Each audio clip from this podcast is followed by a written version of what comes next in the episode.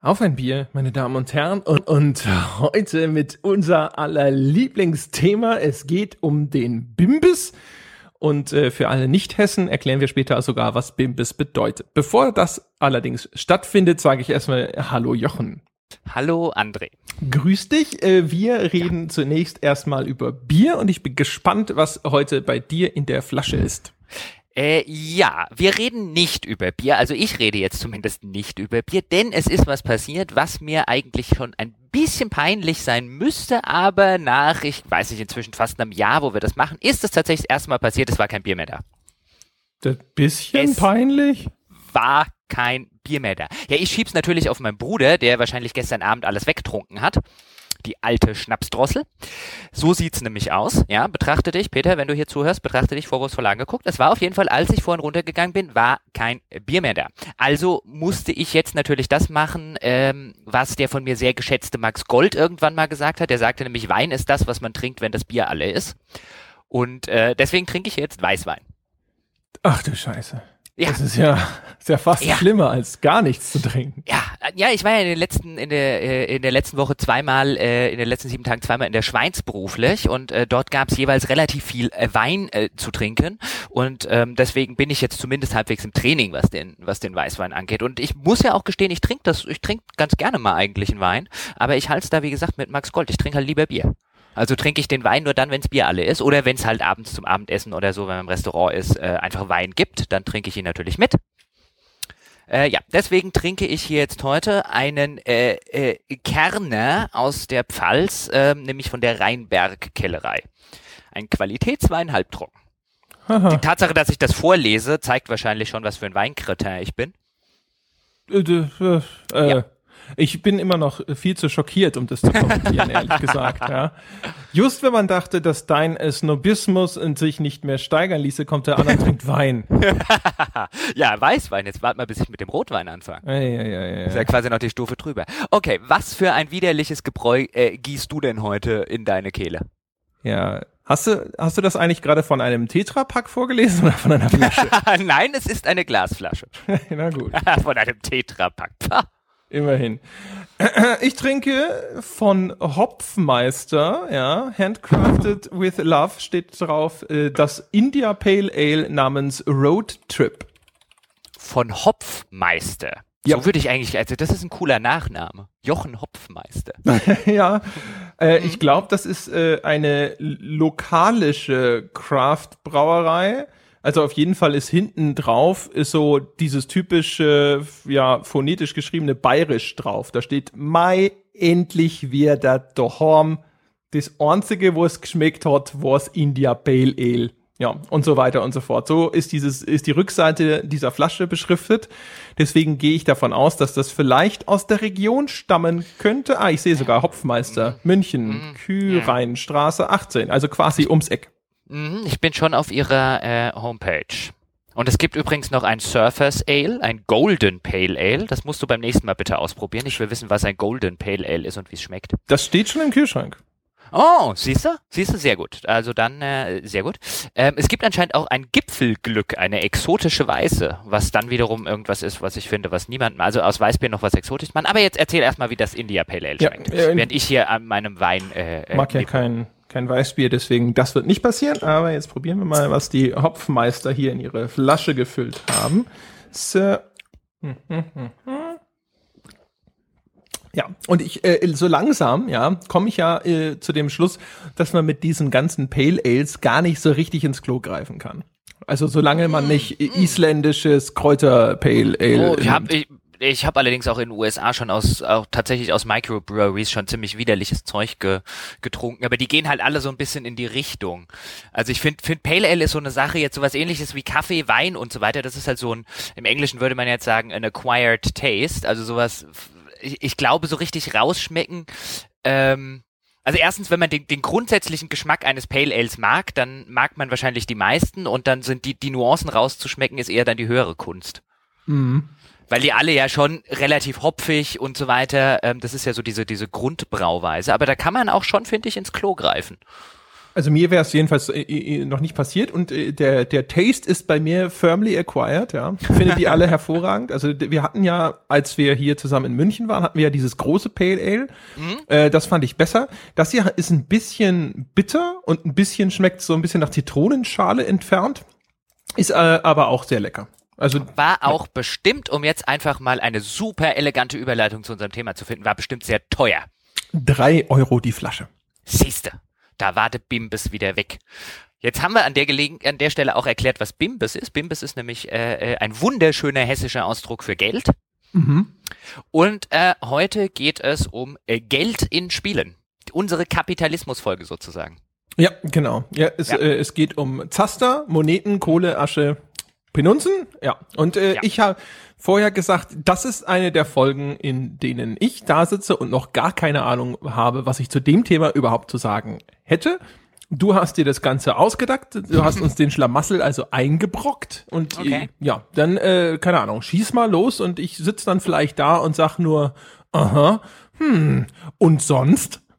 Ja, ähm, okay, ich schieß dann mal los, wenn ich uns den, äh, also du meinst, ich muss es jetzt auch auslöffeln, wenn ich es uns schon eingebrockt habe? Ich sitz hier und trinke. Äh, ach so, okay, das ist wieder mal hier so typisch. Ähm, naja, wir haben ja jetzt in, in letzter Zeit ähm, relativ häufig über, über so gewisse Spielsysteme geredet. Einmal bei unserer Folge, wo es um Games as a Service gegangen ist, dann natürlich noch expliziter in unserer Folge, wo es um die ganzen Level-Systeme gegangen ist, wo wir, wo wir dann auch über so diese, diese klassischen Ubisoft-Formelspiele geredet haben, die alle so ein bisschen die, die, die gleichen Level-Elemente drin haben, im Sinne von Aufleveln und im Sinne von den, den Nebenbeschäftigungen, die dann wieder andere Sachen freischalten, ähm, was dann wieder ein Teil von diesem Games as a Service-Modell ist. Und worüber wir in der Hinsicht noch gar nicht gesprochen haben, ähm, ist, wenn wir zum, zumindest mal mit der mechanischen Ebene von Geld oder Währungen in Spielen reden wollen, ist darüber, dass heute fast jedes Spiel eine Währung hat auf einer ganz mechanischen Ebene, nämlich dass heute so gut wie jedes Spiel, und das war früher noch nicht extrem, so extrem so, da hatte man das häufig nur zum Beispiel in Rollenspielen. Aber mittlerweile, du hast bei einem Tomb Raider, das eine eigene Währung hat, du hast natürlich bei den Assassin's Creed, also alle diese Spiele in der Ubisoft-Formel haben eine Währung, nicht nur ein Craft-System, sondern eben auch Geld. Ähm, und dass du heute extrem viele Spiele hast, die auf der ganz fundamentalen mechanischen Ebene dieses Belohnungselement, du wirst im Spiel reicher eingeführt haben, das früher zumindest nur bestimmten Genres vorbehalten war oder eben Ausnahmespielen aus, aus anderen Genres. Auch in sehr vielen Shootern halt gibt es mittlerweile eine Währung. Da muss ich jetzt aber gleich mal besorgt einwenden, äh, ist das nicht, kommen wir da nicht sehr schnell in das Territorium unserer Folge über das Progressionssystem insgesamt und ist Geld nicht quasi auch nur eine Ausprägung davon, dass ich halt statt XP mir eben Reichtümer anhäufe? Das ist ja jetzt die Frage. Also ich finde, das ist ja zumindest mal eine, eine, eine erste spannende Frage. Ist Geld einfach nur ein Teil von diesem ganzen Progressionssystem? Auch das wäre ja eine These, über die wir reden könnten, oder zumindest ein, ein, ein Argument. Wir haben halt in dem, in dem in, in diesem Progressionssystem äh, äh Gesprächen haben wir halt gar nicht über das Geld gesprochen. Und ich finde es ganz interessant, dass du mittlerweile diese Währungen in so gut wie jedem Spiel hast. Also da muss ja auch was dahinter stecken. Und wenn wir am Ende zu dem Punkt kommen, genau das gleiche wie da, dann haben wir halt den mechanischen Teil von Geld in Spielen relativ schnell abgehandelt. Das ging schnell, ja. Äh, da, zum Glück habe ich aber noch eine andere These, was Geld angeht. Und zwar klassischerweise würde ich jetzt erstmal behaupten, wird ja Geld eingesetzt ähm, äh, so als Unlock sozusagen. Also man, du hast ja quasi bestimmte Dinge, die du als Spieler im Spiel vielleicht haben möchtest, Gegenstände, Waffen, Ausrüstung, was auch immer.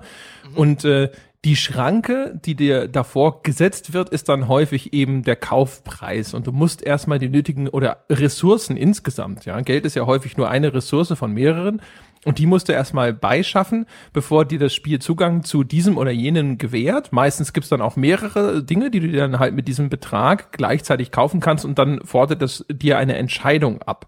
Das heißt, es ist eigentlich ein, in, wenn es so benutzt wird, eigentlich ja ein ganz interessanter Mechanismus. Ja, also erstmal ist es so ein, ich glaube, man nennt das, äh, wie sagt man dazu, Guarding, Gating, irgend sowas. Auf jeden Fall, da wird also quasi äh, eine Hürde aufgebaut, bevor ich an etwas rankomme, weil das Spiel will dir ja nicht von Anfang an alles geben, gerade heutzutage, äh, weil dich das motivieren soll, weiterzuspielen und äh, weil das dann auch quasi neue Elemente im weiteren Verlauf des Spiels hinzufügen soll. Und Geld ist da äh, eigentlich ein recht probat, also irgendeine Form von Währung oder Ressource ist ein sehr probates Mittel.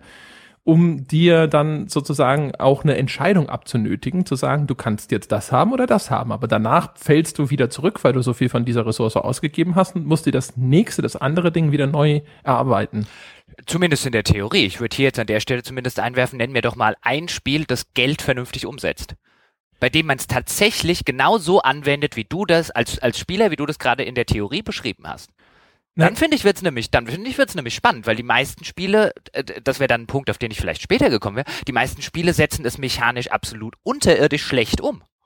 Naja, zu Anfang klappt's meistens. Es wird ja erst irgendwo im weiteren Spielverlauf meistens. Dann geht äh, die Ökonomie irgendwie gerät dann aus, der, aus den Fugen und dann kannst du dir viel zu viel leisten, beziehungsweise auch ist dann das Angebot an Gegenständen, die du dir überhaupt kaufen willst. Das ist ja häufig das Problem. Das Problem ist häufig, dass nicht genügend Inhalte da sind, die wirklich lohnenswerte Anschaffungen darstellen und dann hast du hinterher meistens sau viel Geld und denkst dir so, ja, ich könnte es jetzt alles kaufen, aber was will ich denn damit?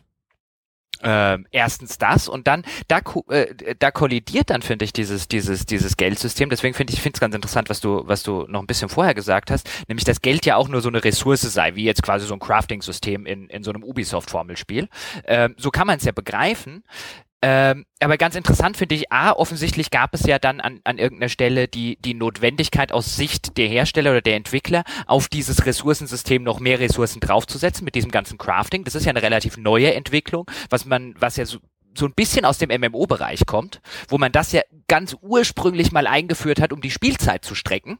Deswegen, da sieht man schon, wo diese, wo diese äh, Level-Systeme so ein bisschen herkommen.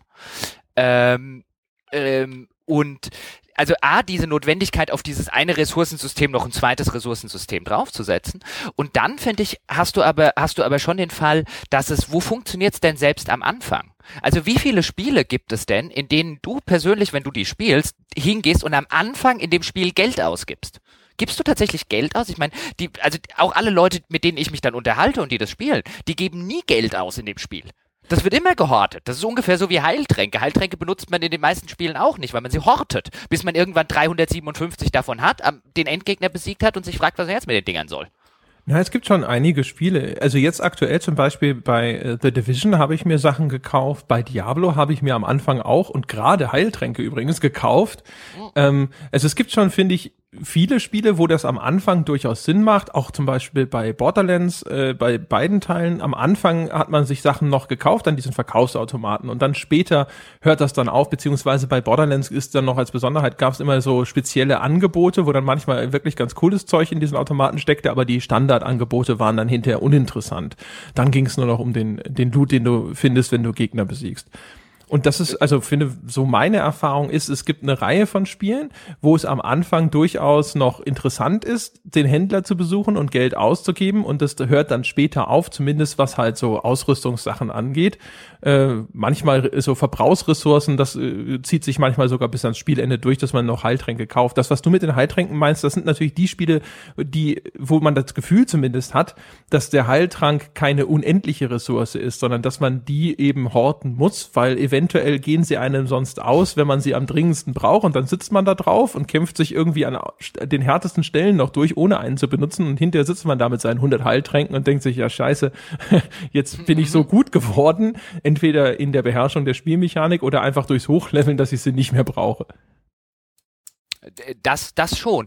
Aber ähm, bei den, bei den Spielen, also ja, du hast jetzt zum Beispiel Borderlands erwähnt, aber bei Borderlands wäre jetzt zum Beispiel so ein schönes Beispiel, wo ich argumentieren würde, ähm, dass du, dass man nur deswegen dort am Anfang das Geld ausgibt, weil man die Spielmechanik noch nicht tatsächlich, weil man das Metagame noch nicht richtig beherrscht. Wenn man das Metagame einmal beherrscht, stellt man nämlich relativ schnell fest, dass das, was man am Anfang für diese, für diese Waffen ausgegeben hat, eigentlich auch für einen Arsch war. Das braucht man nicht. Man muss dort kein Geld ausgeben. Man denkt halt am Anfang noch, oh, bessere Waffe, die kaufe ich jetzt, wenn man das Metagame noch nicht durchblickt hat. Und ich würde argumentieren, dass bei den allermeisten Spielen, es gibt ein paar Ausnahmen, bestimmt, aber bei den allermeisten Spielen das Geld lediglich so lange eine Funktion erfüllt, bis du das Metagame geschnallt hast und dann wird offenbar, wie unsinn oder wie, wie, wie, ähm, wie, wie, wie oberflächlich diese Mechanik immer nur integriert ist. Ja, also wie gesagt, ich glaube, dass es auch sehr stark vom, vom Spielstil abhängt. Ja, ähm, das ist ja, glaube ich, äh, auch vielleicht die Ursache dafür, dass diese, diese, diese, diese Balance sozusagen, was Einkommen an Ressourcen angeht und dann das Ausgeben so, so häufig total durcheinander gerät, weil wir beide spielen Spiele ja zum Beispiel immer sehr äh, gründlich, ja. Mhm. Da machen wir irgendwie in einem Bereich erstmal alle Nebenmissionen, bevor wir den nächsten anfangen. Das ist, glaube ich, der Spielstil, der natürlich am ehesten auch geeignet ist, so ein System irgendwie in Anführungsstrichen über den Haufen zu werfen, weil man dann überall aber trotzdem diese kleinen Belohnungen bekommt. Auch da kann man jetzt natürlich immer sagen, ja, da hat der Game Designer dann halt Mist gebaut, dann soll er dich in dem Fall halt nicht mit Geld belohnen, soll sich was anderes überlegen. Aber auf jeden Fall, da hortet man dann sehr viel und dann kommt man sehr viel schneller über diese Schwelle, wo man halt einfach so viele Ressourcen zur Verfügung hat, dass man sich denkt so, boah, ja, jetzt, ich habe eigentlich schon alles gekauft, was, was Sinn ergibt. Es gibt ja andere Spiele, die das sehr, sehr stark zuschneiden, und dann hat man das Gefühl, dass das, dass die Ressource an sich eigentlich fast überflüssig ist, weil man im Grunde genommen, es gibt so wenige Dinge, die man kaufen kann und die Preise davon sind genau so zugeschnitten, dass man zu einem bestimmten Zeitpunkt im Spiel nur genau das eigentlich kaufen kann, dass man sich denkt, ja gut, du hättest eigentlich auch äh, mit einem klassischen Unlock arbeiten können. Also du könntest es machen wie in Zelda. Wenn ich den Boss besiegt habe, kriege ich die Waffe, die brauche ich genau an der Stelle und dann komme ich an einer anderen Stelle weiter und dann wird quasi da das nächste Tor für mich aufgemacht. Genau. So, so, so ein Zelda ist nämlich, äh, äh, sprichst du ja völlig richtig an, so ein Zelda ist nämlich ein wunderschönes Gegenbeispiel im Sinne von einem wie, wie unsinnig in vielen Fällen dieses, diese Währungssysteme sind, einfach weil du es auch viel intrinsischer aus der Spielmechanik und aus dem, aus dem Spielfortschritt heraus, wie jetzt zum Beispiel ein Zelda lösen kannst, so dass es sich viel mehr wie eine Belohnung anfühlt. Also bei Zelda finde ich es so ein schönes Beispiel von einem, das braucht theoretisch, äh, in manchen gibt es ja, glaube ich, auch was, wo man argumentieren könnte, dass das ein Währungssystem sei. Das gibt's aber das allen. Es gibt überall die Rubine, Smaragde. Stimmt, diese Rubine, ja, ja, ich habe die Rubine ganz vergessen, du hast vollkommen recht. Aber gerade für die für die wirklich wichtigen Sachen, ähm, wie jetzt die, äh, äh, was eben die Bosse, neue Waffen und so weiter fallen lassen, das ist halt zehnmal befriedigender als den Kram, den du dir mit den Rubinen kaufen kannst. So rum wollte ich hinaus. Ähm, und, und da, da kommst du ja auch immer in diese, in diese Schwulitäten, du hast schon genannt, mit dem, die, die einen spielen ein Spiel so und die anderen spielen ein Spiel so. Ähm, und ähm, dann gibt man natürlich als Spieldesigner den Leuten, die irgendwie alles machen wollen. Zum Beispiel Dragon Age Inquisition ist auch wieder ein wunderschönes Beispiel. Das kommt halt immer bei dem, bei, glaube ich, von mir jetzt in dem, in, in den nächsten paar Monaten bei einem Spiel, das einfach mit Systemen überfrachtet ist, dass dir dann auch für den ganzen Himmel vielen Quatsch, den du dort machen kannst, dann gibt dir das Spiel Geld, das du natürlich nicht brauchst ähm, und von dem du auch irgendwann nicht mehr weißt, wohin damit. Einfach weil es innerhalb des Spielsystems nichts anderes Vorgesehenes mehr gibt, mit was es dich belohnen kann. Weil du läufst ja als Spieldesigner dann schnell in die Schwulität rein. Wenn du, wenn du hier jetzt den Spieler mit irgendwas richtig Coolem belohnst, was er sich kaufen kann, dann fühlt er sich natürlich an der anderen Stelle, mit dem sich selber erspielt haben, an, an, an, an einer anderen Stelle nicht mehr wohl. Also es ist ja immer die Frage, belohnst du den Spieler intrinsisch aus dem Spiel, wie ich es vorher meinte bei, bei Zelda, in dem Moment, wo er einen Boss besiegt, bekommt er eine super tolle Waffe. Ist das für den Spieler nicht befriedigender, als 722 kleine Nebenquests zu machen und sich die super tolle Waffe dann mit dem Geld zu kaufen? Das sowieso. Ähm, das Problem ist ja vor allem, dass ulkigerweise gerade die, die jeweilige Währung, also das Geld im jeweiligen Spiel, häufig so ein bisschen die Wegwerfressource ist, wo man das Gefühl hat, das ist das, was äh, im Zweifelsfalle kriegst du halt das. Ja, also mhm. ähm, du, du startest normalerweise mit dem Geld als der Ressource was einerseits Sinn ergibt, weil wir wissen ja, Spieldesigner mögen Dinge, die selbsterklärend sind. Und jeder weiß, wenn er Gold findet, dass es einen Wert hat, dass es als mhm. Tauschwährung akzeptiert ist, dass es funktioniert und so. Man muss niemandem erklären, was, warum es gut ist, wenn man Gold findet. Genauso wenig, wie man halt den Leuten erklären muss, warum äh, die Nazis die Bösen sind. Deswegen sind die als Gegnertypus so beliebt. Mhm. Und das macht einerseits Sinn, also dass dann quasi auch mit dem Gold oder Geld als erste Ressource gestartet wird. Umgekehrt haben viele Spiele natürlich das Problem, dass sie dann hinterher in eine Situation kommen, wo sie sagen, ja, aber wir haben da bestimmte Dinge, von denen wir nicht wollen, dass der Spieler sie vor einem Punkt X bekommt. Und jetzt aber wollen wir ihn umgekehrt nach unseren modernen Game Design Philosophien aber kontinuierlich immer wieder belohnen. Also jedes Mal, wenn er irgendwas macht, dann erwartet der quasi von uns, dass wir ihm was geben. Und dann geben wir ihm halt immer wieder Gold. Aber damit, und um diese, diesen Zwiespalt aufzulösen, dann kommen ja meistens diese Zweitressourcen ins Spiel. Das ist übrigens was, was man bei zum Beispiel bei The Division jetzt äh, aktuell auch beobachten kann. Da gibt's nämlich auch noch dieses Crafting-System nebendran Und ähm, dafür gibt's dann halt eigene Ressourcen, nämlich dann findest du Stoff und Stoff in verschiedenen Qualitätsstufen, also ne, so grüner Stoff und mhm. blauer Stoff und Waffenteile und sonst irgendwas. Und das sind so Zweitressourcen, die dann dazu dienen, die sind halt viel, viel seltener als das Geld, das, das du halt dann äh, irgendwo als Missionsbelohnung ständig bekommst, ja. Und dann kann man über diese zweite Währung, wenn man so will, äh, aussteuern, dass bestimmte höherlevelige Inhalte schwieriger zugänglich sind. Dann musst du mhm. natürlich auch noch Blaupausen finden, weil das sind Crafting-Ressourcen, der Stoff und so. Ähm, und auch die muss, musst du erstmal auftreiben und die kann man halt auch viel besser aussteuern. Da schaltet man die quasi erst ab einem bestimmten Level frei. Mhm. Während Geld kann, könnte ich ja hamstern. Ja, ich könnte ja die ganze Zeit auf meinem Geld sitzen bleiben, so wie du es ja auch schon beschrieben hast, und immer mehr Geld sammeln. Das hat der Spieler ja auch zum Teil gelernt. Also das ist auch so ein Ding. Ähm, am Anfang sitzt man wirklich häufig da und denkt sich, nee, nee, ich kaufe jetzt nix. Ist ja eigentlich auch richtig so. Also auch bei The Division, auch wenn ich gesagt habe, dass ich ja was gekauft habe, das war nicht, weil ich was kaufen musste, sondern da war halt was, was im Angebot war und das hatte ziemlich gute Statistiken und so. Und da habe ich mir gedacht, ja gut, jetzt kaufst du das halt, dann bist du schneller, besser, ja, anstatt dass ich mich drauf verlasse, dass es halt irgendwann zufällig droppt als Loot. Und dann kommst du auch schneller vorwärts und wenn du schneller vorwärts kommst, dann kriegst du auch wieder schneller Geld und dann hast du sowieso das, was du jetzt ausgegeben hast, hast du dann schnell wieder eingefahren. Das war so ein bisschen die mhm. Logik dahinter. Aber da sieht man wieder, was ja häufig dem Ganzen so ein bisschen im Wege steht, dass der Spieler aus seiner Erfahrung heraus strategische Entscheidungen trifft. Also weil man bestimmte Dinge schon so oft gespielt hat und so weiß man eben, ich, ich horte zum Beispiel Geld oder Heiltränke, was du gesagt hast, das entspricht, entspringt ja so einer Spielebiografie, weil man häufig die Erfahrung gemacht hat, dass es halt besser ist, das erstmal nur zu sammeln.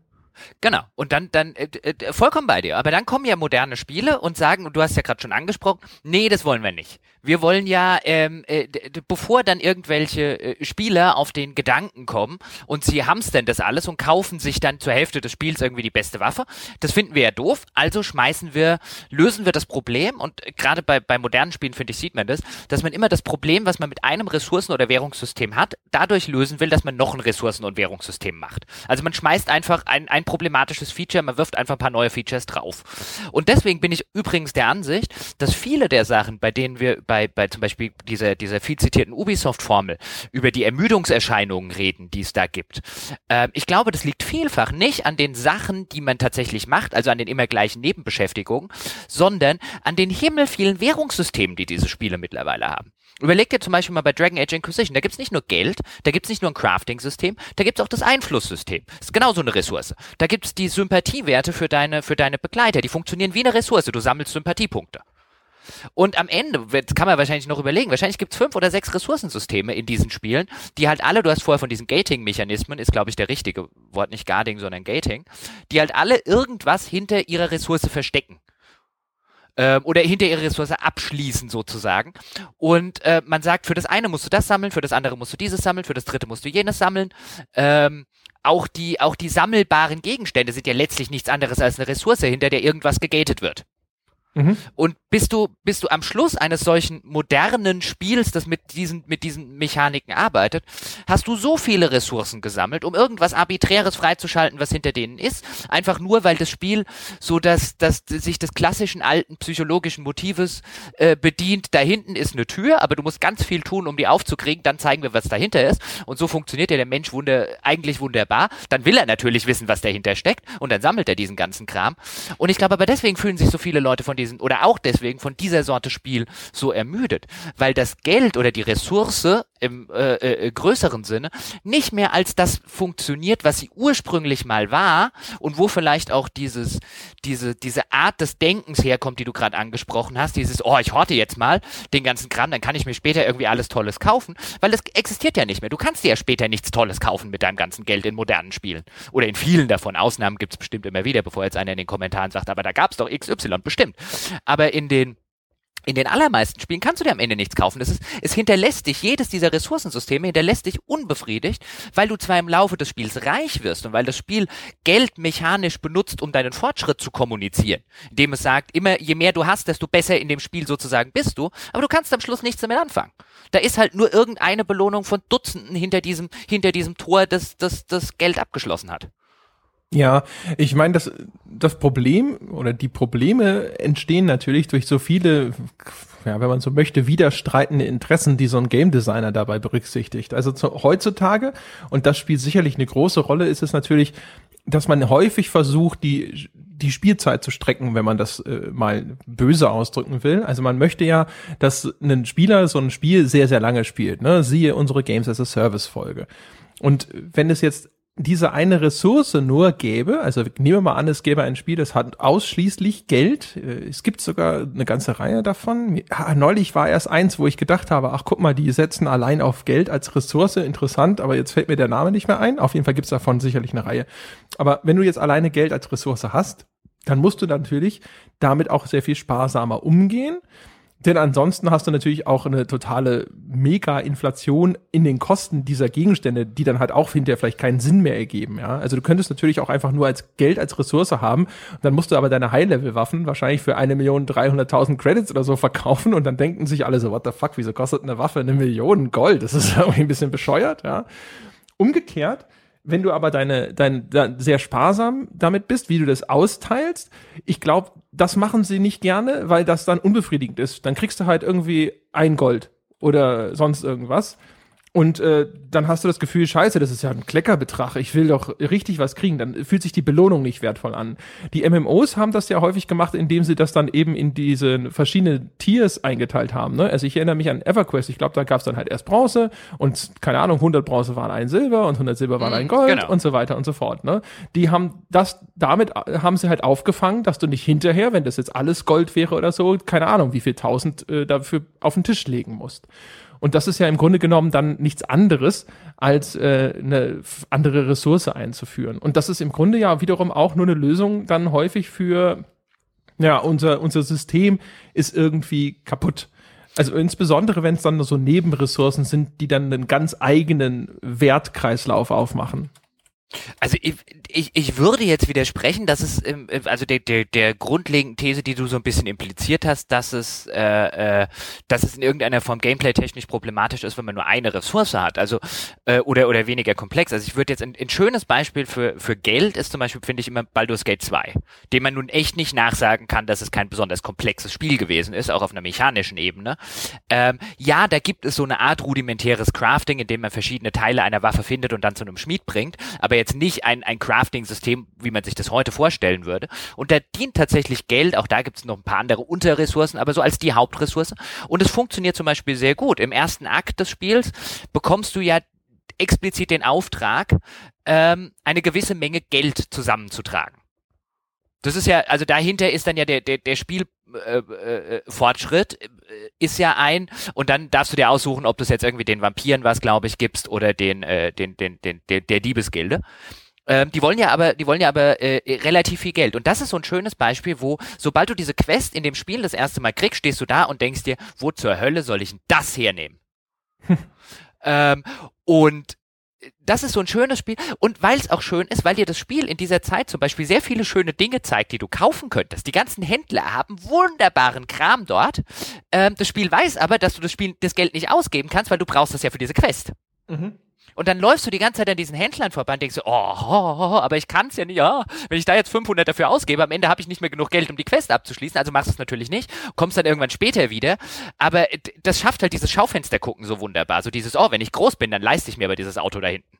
Ja. Ähm, und, und das, das ist zum Beispiel ein Spiel, was, obwohl es nur diese eine Ressource hat, Geld wunderbar umsetzt. Ähm, total scheiternd dran tut dann lustigerweise zum Beispiel Dragon Age 2, dass diese Mechanik wiederbelebt, nämlich wenn du am Anfang in Kirkwall bist, musst du ja auch eine bestimmte Menge Geld äh, äh zusammentragen, um bei Varricks Expedition mitmachen zu dürfen. Und das funktioniert halt. Da sieht man schon die Casualisierung von Dragon Age zum Beispiel. Ähm, das ist längst nicht so komplex umgesetzt und längst nicht so, so spielerisch tief umgesetzt und damit auch längst nicht so, äh, äh, so einprägsam wie das gleiche aus Baldur's Gate 2. Da funktioniert es wirklich nur noch so als, als äh, äh, äh, Gating-Device um es so rum auszudrücken. Also einfach nur noch als ein, okay, das Spiel will jetzt, dass ich die und die und die und die Nebenbeschäftigung mache. Ähm, einfach nur, weil sie drin ist, diese ganzen Quests. Also das Spiel schickt mich jetzt von Quest zu Quest zu Quest. Ähm, während sich bei Baldur's Gate 2 wirklich organisch anfühlt. Es ergibt total Sinn, warum das so passiert und es wird auch mechanisch vernünftig dahingehend umgesetzt. Und da finde ich, merkt man so, merkt man so schön, wie ähm, wie auch sowas wie wie Geld. Und darauf wollte ich das war einer der Punkte wo ich worauf ich hinaus wollte als ich mir überlegt habe wir könnten mal eine Folge darüber machen. Ähm, wie wie wie nett ein Spiel auch mit so einem ganz einfachen Belohnungssystem wie eben Geld was ja was ja was ist über das wir bei über in Spielen selten reden und uns selten selten Gedanken drüber machen es sei denn es geht um echt Geld wie wir dann ja wie man dann ja so schön sagt in in irgendwelchen MMOs ähm, was, was transportieren kann, dieses Gefühl tatsächlich einen Fortschritt erreicht zu haben, dieses Gefühl tatsächlich sich was verdient zu haben und wie wenig das äh, Spiele heute noch machen. Gerade Baldur's Gate 2 ist da so ein schönes Beispiel, weil wenn man sich dann immer wieder überlegt, man stelle sich vor, das Spiel wäre ein Roman oder ein, ein Film. Und in extrem vielen Spielen hast du dann diese klassischen, weil du es vorhin angesprochen hast, diese klassischen Gating-Mechaniken, so ein, du kommst jetzt nicht in die Stadt rein, bis du nicht die einen Pass gefunden hast, zum Beispiel. Also diese klassische, äh, in Rollenspiel, das wäre so das, das Rollenspiel-Äquivalent der, der blauen oder roten Keycard aus Doom. Mhm. Ist so dieses, du darfst erst in die Stadt, wenn du ne, ne, ne, ne, ne gemacht hast.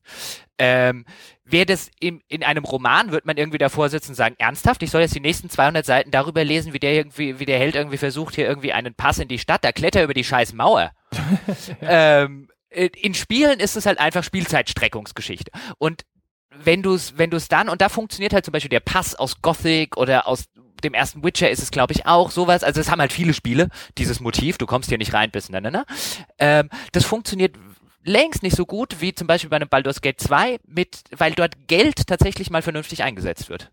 Und das, da, dafür finde ich das äh, ein, ein so wunderschönes Beispiel, was, was man mit, diesem, mit dieser Ressource Geld machen könnte und wie wenig sie genutzt wird auf einer spielmechanischen Ebene. Ja, Dragon Age 2 wollte ich auch ansprechen in dem Kontext, weil da ist es ja sogar ja Gott, meine Erinnerung, aber es ist doch so, am Anfang bist du doch quasi Leibeigener und hast irgendwelche Schulden, die du abstottern musst.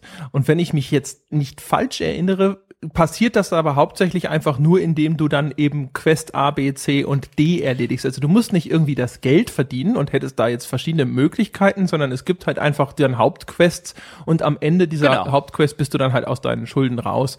Und es geht genau. ja auch im weiteren Verlauf dann. Wobei du keine, wenn ich dich kurz unterbrechen darf, wenn ich mich echt nicht falsch entsinne, du hast keine Schulden. Das ist also am Anfang wirst du so Leibeigener und dann erklärt das Spiel, warum jetzt irgendwie ein paar Jahre rumgehen, ohne dass du mitspielen darfst.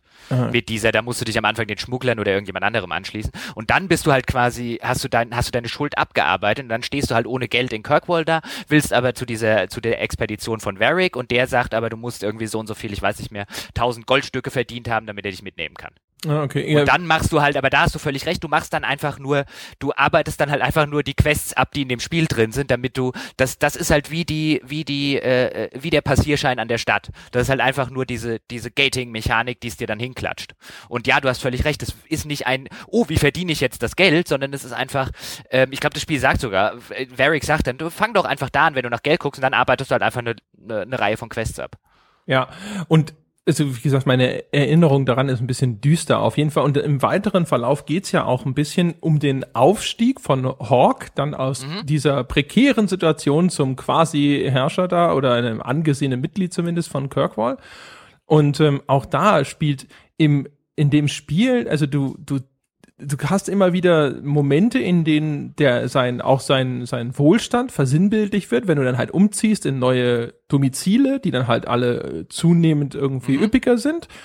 Aber erstaunlicherweise äh, spiegelt sich das Ganze eben gar nicht großartig in dieser Geldmechanik wieder, was natürlich so ein bisschen verschenkt ist. Und mhm. zu dem, was du vorher gesagt hast, da fällt mir automatisch wieder das gute Bloodborne ein, ulkigerweise. Nicht wegen dem Geld oder sowas, sondern weil ich das, also wenn ich etwas an Bloodborne extrem schätze, dann, dass das mit einer vertrauten Spielmechanik, nämlich also dem Sammeln von Erfahrungspunkten oder in dem Fall eben diese Blutdings da, ja, äh, spielt, weil es quasi dich immer wieder äh, dazu verleiten will, zu sagen, okay, ich spiele noch weiter. Ich gehe jetzt nicht zurück in diesen Hunter-Stream, um die einzulösen und damit erst überhaupt die Erfahrungspunkte zu bekommen, sondern ich, äh, weil dann muss ich wieder von vorne anfangen, den Abschnitt, sondern ich versuche bis zu diesem nächsten Checkpoint zu kommen, ja, und dann musst du halt dann immer stimme, immer deine, deine Gier oder deinen Ehrgeiz weiterzukommen, balancieren mit dem, was jetzt gerade vernünftig wäre, mhm. damit du nicht stirbst und alles wieder verlierst. Das, äh, daran hat mich dieses Baldur's Gate Beispiel erinnert. Sowas finde ich ja immer ziemlich cool, wenn ein Spiel eine, eine seiner, seiner Kernmechaniken benutzt, um dich als Spieler immer wieder so zum Nachdenken zu bringen und mhm. dass du halt wirklich eine, ja, in dem Fall tatsächlich auch, also bewusst strategische Entscheidung treffen musst, die vom mhm. Spiel auch so gewollt ist und nicht wie in dem vorher genannten Beispiel dich eigentlich ein bisschen davon abhält, äh, äh, Features überhaupt zu nutzen, die das Spiel dir anbieten möchte eigentlich. Schönes Beispiel, also das ist ja nicht neu bei Bloodborne.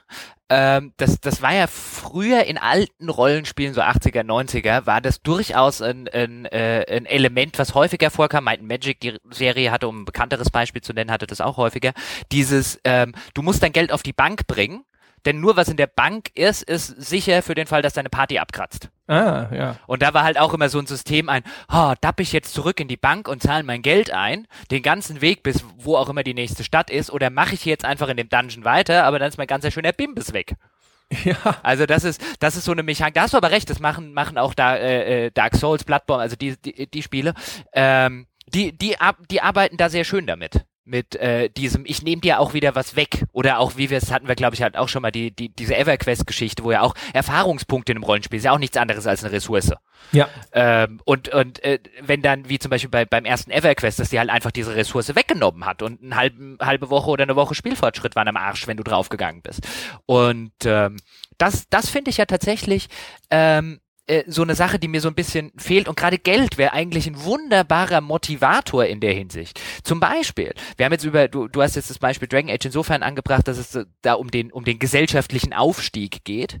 Ähm, und du hast ja sehr viele Spiele, in denen, oder eigentlich in allen Spielen, in denen es Geld gibt, startest du als armer Schlucker. Egal, ob das Sinn ergibt oder nicht. Du kannst irgendwie der, der Prinz sein, du kannst irgendwie aus einer reichen Familie stammen, dein Typ hat kein Geld. Nie. Ja. Ähm, und, und es ist immer in Spiel. Immer, immer, immer. Wenn irgendeiner ein Gegenbeispiel weiß, in dem ich reich anfange und mir das Spiel irgendwann das ganze Geld wegnimmt, äh, weil da, da denke ich mir immer, das wäre zum Beispiel cool. Wenn ich am Anfang einen Haufen mit einem Haufen Geld da rumlaufen würde und mir halt auch denken würde, ach nee, ausgeben tue ich das nicht. Später kommen bestimmt noch viel bessere Shops als hier in der Anfangsstadt. Und dann nimmt mir jemand das Geld weg. Dann würde ich zum Beispiel dastehen und würde sagen, würde mich im ersten Moment aufregen und mir dann denken, cool Spiel da hat jetzt endlich ein Spiel mal äh, mit sowas, mit sowas gearbeitet. Vielleicht gibt es auch tatsächlich ein Spiel, das das schon mal gemacht hat oder zumindest am Anfang tatsächlich den kommuniziert die Figur, die du dort spielst, wenn die aus so einem adligen oder was weiß ich was Umfeld, aus einem reichen Umfeld kommt, auch tatsächlich reich ist, aber in der Regel ähm, kommuniziert, versagt das Spiel ja schon an der Stelle, wo es halt sagt, das ist deine Rolle und dann guckst du in die, guckst ins Portemonnaie dessen, den du da spielen sollst und stellst fest, dass er ein armer Schlucker ist. Ja, wobei, also Spiele, die so eine Art Prolog haben, in dem du noch in besseren Verhältnissen bist, da gibt's schon welche. Also mir fällt zum Beispiel Need for Speed Most Wanted ein, wo du am Anfang hast, bist du halt irgendwie so ein cooler Street Racer und hast schon eine fette Karre und dann wirst du halt von äh, den korrupten Polizisten irgendwie äh, da äh, hinters Licht geführt und so und dann nehmen sie dir alles wieder weg und du fängst genau, mit der Schrottkarre wieder an. Das, das stimmt schon, aber das ist ja nicht so, als könntest du, oder in den, in den wenigsten Fällen ist es dann tatsächlich so, als könntest du irgendwie mit diesem materiellen Wert was anfangen. Also ich wüsste jetzt kein zum Beispiel Rollenspiel, das mir am Anfang irgendwie 50.000 Gold gibt und sagt, geh halt einkaufen, was du willst. Nee, das sicherlich nicht. Nee, wie gesagt, und, also und, es gibt ich aber diese, dir dann irgendwas ab. Diese, diese, diese Erzählmechanik oder Genau, oder innerhalb so. der Erzählung. Aber dann ist es ja tatsächlich ein Wert, der, der, gut, vielleicht kann ich mal in einer Prologmission mit diesem Auto rumfahren, aber ich habe ja, aber es ist ja, es ist ja dann, ist es, es wird ja degradiert sozusagen zum, zum reinen, zur reinen äh, Erzählmechanik. Genau, und es gibt auch, glaube ich, eine ganze Reihe von Spielen, die dich so mit ganz vielen deiner späteren Fähigkeiten starten lassen und dann wird der Charakter wieder schwach gemacht. Mhm.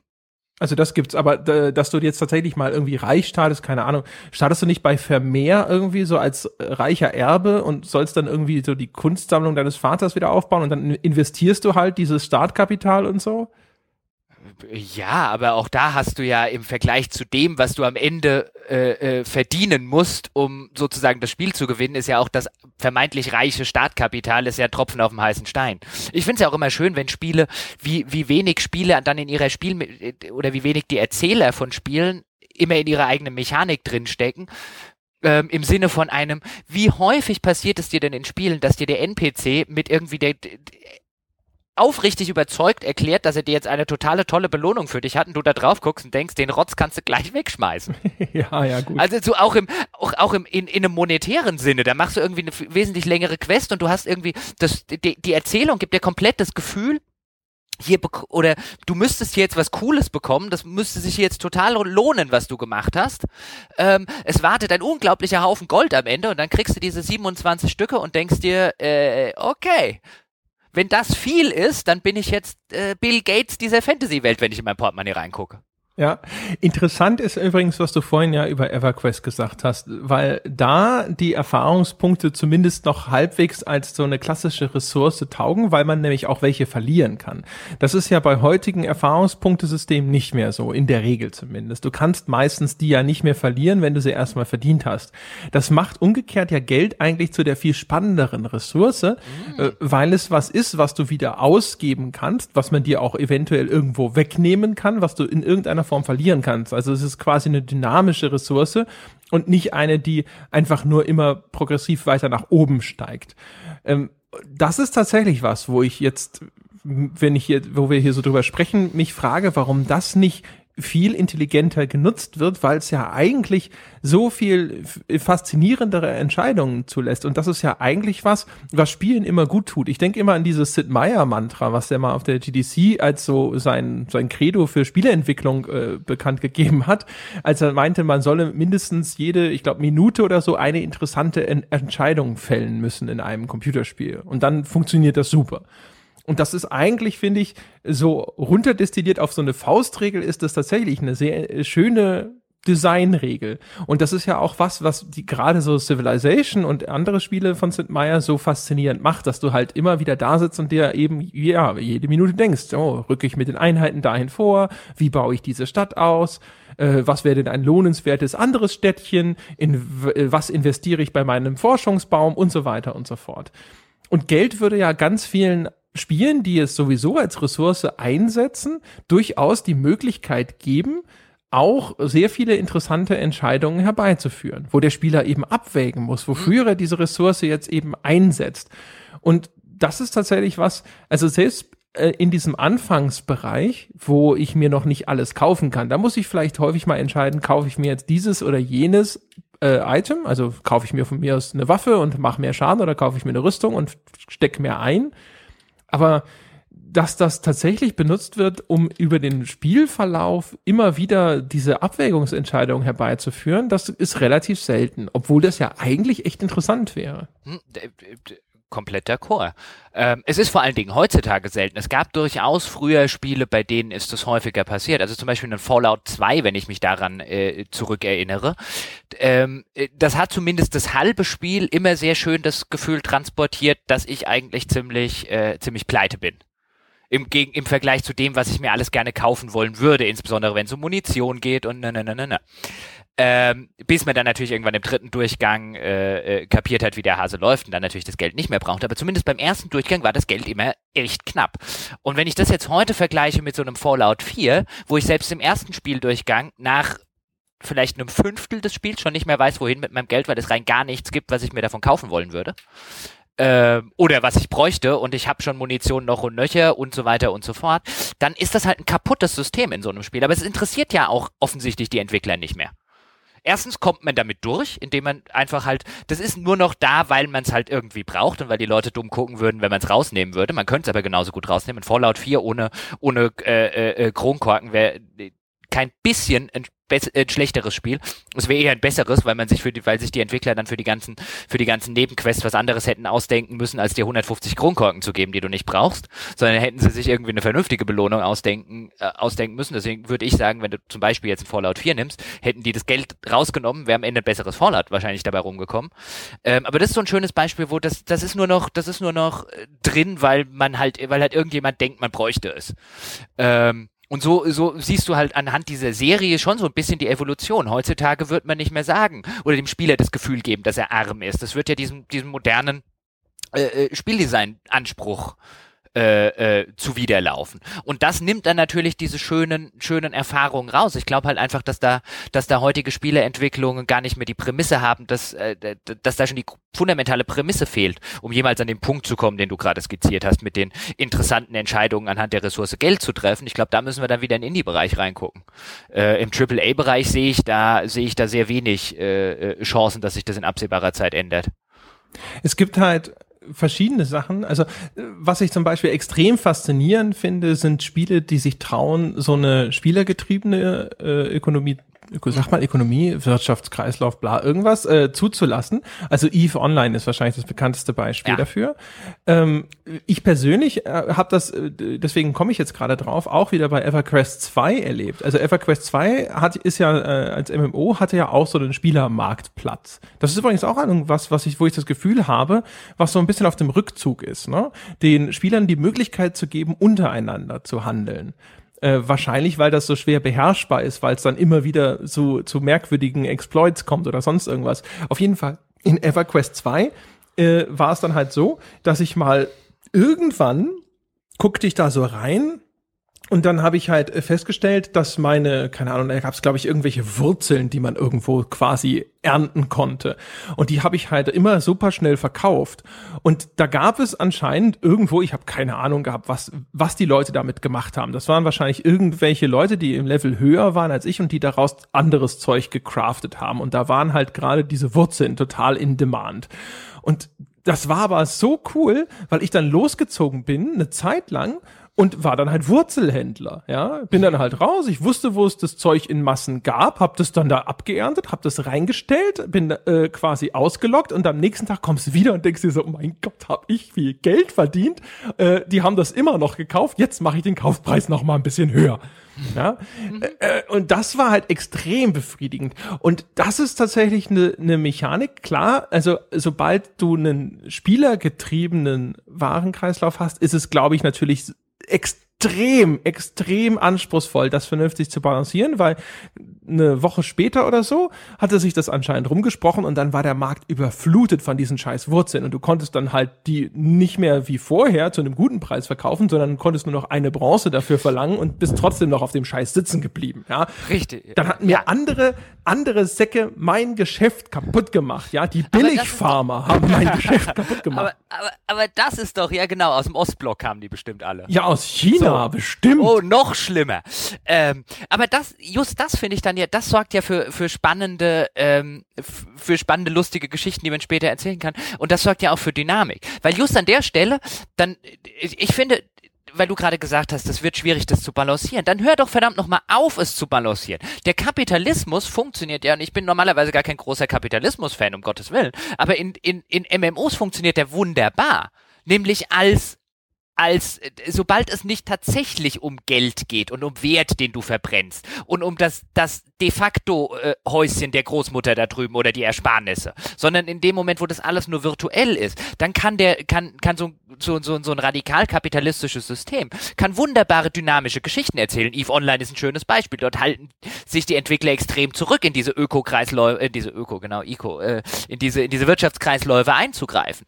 In in MM in in anderen klassischen MM MMOs hast du sehr häufig den Fall, dass die Entwickler dann eben schon eingreifen, im Hinblick darauf von, weil auch da man inzwischen nicht mehr will, auch da so diese modernen MMOs, dass sich natürlich irgendeiner benachteiligt übers Ohr gehauen und so weiter. Man muss ja die Leute an der, äh, bei der Stange halten, insbesondere wenn man Free-to-Play-Modell ist. Am Ende gibt er noch Geld aus, dann kann der sich ja nicht übers Ohr gehauen fühlen.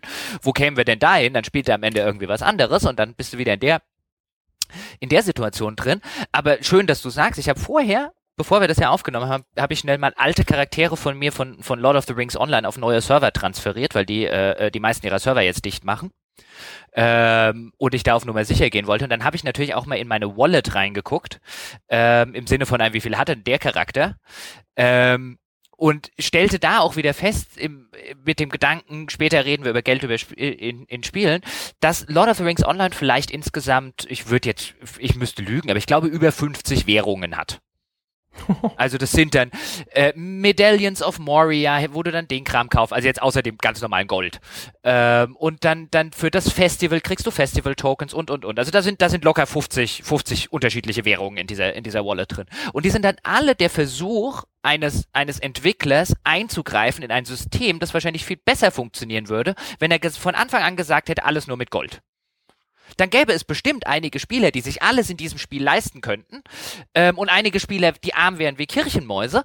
Aber du hättest eine, A, hättest du ein wahrscheinlich ein, ein funktionierendes im Sinne von einem, es funktioniert tatsächlich Handelssystem, das du nicht mehr hast in Lord of the Rings Online, weil jeder mittlerweile Geld schwimmt. ähm, und weil es nichts zu kaufen gibt, weil natürlich alles Neue, was entwicklungstechnisch eingebaut wird in dieses Spiel im Sinne von einem, die, die neuen besten Waffen, die muss man ja hinter der nächsten Währung gaten. Man muss ja immer wieder eine neue Währung einführen. Weil ansonsten würden die Spiele ja sofort innerhalb von zwei Minuten nach Release des neuen Add-ons oder des neuen Patches, hätten die ja alles. Also muss eine neue Währung eingeführt werden, damit die Spieler erstmal vier, vier Monate brauchen, um die Währung zusammen zu äh, kratzen, um die neuen Gegenstände zu kaufen. Mhm. Und das hast du ja mittlerweile in diesen, in diesen klassischen MMOs überall. Es kommt neuer Content raus und es kannst sicher sein, dass es eine neue Währung gibt. Einfach weil, wie willst du es anders machen? Wenn du einmal mit dem Spaß angefangen hast. Ja. Und deswegen sind die ein ganz nettes, ganz nettes Fallbeispiel, wohin das führt, wo, wo Singleplayer-Spiele jetzt so langsam in diese Richtung kommen, dass man immer und immer mehr Währungen machen muss, ähm, um, um die Spieler noch äh, zu irgendwas zu motivieren, das Ding tatsächlich zu spielen. Ja, also du sagst es ja schon, ne? wenn du ein neues Add-on rausbringst und deine reichen Spieler können sich halt innerhalb von fünf Minuten alles kaufen, was es da zumindest an neuen kaufbaren Sachen gibt oder sowas, dann hast du dein altes Problem, dass die Leute sich sowieso schon zu schnell durch den Content durchfressen und gerade natürlich die Intensivspieler sind ja auch die, die dann das viele Geld haben. Äh, das hast du dann potenziert, wenn du so willst. Und dementsprechend wird dann eben auf diese Art und Weise eingegriffen ähm, also die, die, die, wie gesagt, also ich glaube schon, dass das extrem schwierig ist. Deswegen gibt es natürlich ja jetzt auch in der, in der realen Welt einfach so viele Mechanismen über Kartellämter und sonst was, weil ansonsten zum Beispiel, wenn du sowas einfach unkontrolliert hast, dann hast du natürlich auch dann, in EverQuest war es zum Beispiel so, da hattest du dann hinterher irgendwelche Geldsäcke, irgendwelche Fugger, ja, sitzen. Mhm die dann halt einfach auch mal äh, den Marktpreis kaputt gemacht haben. Also dann hat halt irgendwie der Typ, hat halt die ganze Zeit von mir aus, was weiß ich was, dann hat er von mir aus irgendwie Kirschbaumholz oder weiß der Himmel was, hat er verkauft, ja. Und dann äh, ist irgendwie der, der Preis irgendwie nicht so toll geworden und sowas. Und dann hat er halt mal eine Zeit lang den ganzen Markt dafür so kaputt gemacht, dass es sich für alle anderen nicht mehr gelohnt hat, den Kram zu sammeln. Mhm. Hat gewartet, bis alle anderen angefangen haben, anderen Scheiß zu sammeln und dann hat er den, den Preis insgesamt wieder hochgesetzt und so. Genau. Ne? Also du, ja, aber das ist doch super. Also für ein Spiel, in dem es um eine virtuelle Währung geht. Ich finde sowas super. Für den einen Typen ist das bestimmt ein super Erlebnis, aber wie du schon richtig sagst, alle anderen finden das halt blöd. Und das ist halt das, das Ding. Also der, der Spieleentwickler, der sich traut zu sagen, ja, dann sind halt 5000 angepisst und einer glücklich, aber so ist es nun mal, der äh, wird zunehmend seltener. Aber umgekehrt, was du eben gesagt hast, also ich finde, äh, gerade bei Singleplayer-Spielen und gerade wenn wir über diese großen Rollenspiele heutzutage reden, das ist so ein Ding, wo ich mich echt frage, warum nehmen die sich nicht noch ein Beispiel an den Handelssimulationen von früher und bauen sowas als System in ihre Spiele ein. Also die frühen Handelssimulationen, Hanse, Patricia und so weiter. Mhm. Wir haben mit Holger Flottmann ja über Patricia gesprochen äh, in unserer Altbierfolge. Ähm, hint, hint, wink, wink. Äh, mhm. Auf jeden Fall. Äh, natsch, natsch. Ja, das, ich meine, das sind Spiele aus den 80er, 90er Jahren. Also das sind super simple Systeme gewesen, mit Sicherheit damals. Und sowas müsste man nicht eigentlich in so ein Rollenspiel, eigentlich so eine kleine Wirtschaftssimulation cool einbauen können, die dann ein Spiel im Spiel ist, die halt aber auch, was halt, also das fände ich ja super. Stell dir mal vor, und wie, wie gut täte das auch dieser Idee eines Rollenspiels, die ja auch immer versucht, dir so diese, wenn du so willst, bürgerlichen Berufe noch mal so nebenbei als Alternativen anzubieten. Weißt du, die, die viele Rollenspiele kokettieren ja damit, dass du auch irgendwie Schmied sein kannst oder sonst was. Und meistens läuft es darauf hinaus, dass du Crafting-Ressourcen sammeln musst und dann in einem Menü ein Schwert zusammenklickst, was halt, finde ich, für mich zumindest ist das immer total unbefriedigend. Das sind einfach nur Fetch-Quests auf einer anderen Ebene. Und wenn das aber wirklich eine Handelssimulation wäre, also wenn es die da drin gäbe, wo du quasi Kaufmann sein kannst, ja, und das einfach nur äh, durch, durch geschicktes Handeln oder sowas, ach, das wäre doch eigentlich ziemlich cool.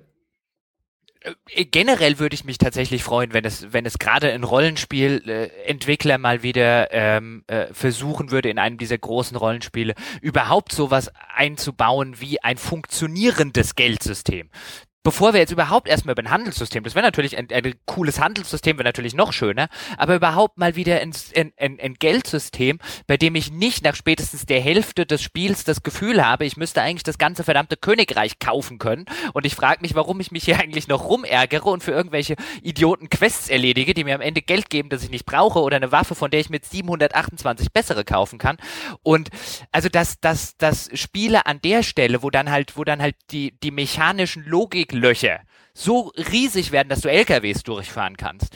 Ähm, wo ich dann an der Stelle eher mal erwarten würde, dass vielleicht hoffentlich mal irgendwann ein Entwickler wieder da sitzt und sagt, pass mal auf und, und so ein gewisses Ehrgefühl vielleicht, um es so rum zu formulieren, an den Tag legt und einfach sagt, pass auf, in meinem Spiel nett. Ich habe also äh, äh, nicht ja, mit dem Commander. Ja, so ungefähr, nicht mit dem Commander. In meinem Spiel, weil äh, so so entwickeln sich aber Medien weiter. Ich meine, wir haben ja heute, wir reden ja auch nicht über Romane oder Filme, wo wo halt einfach, äh, wobei mittlerweile bei vielen Filmen schon, aber wo halt wo halt die dicksten Logiklöcher zum äh, äh, sozusagen dazugehören.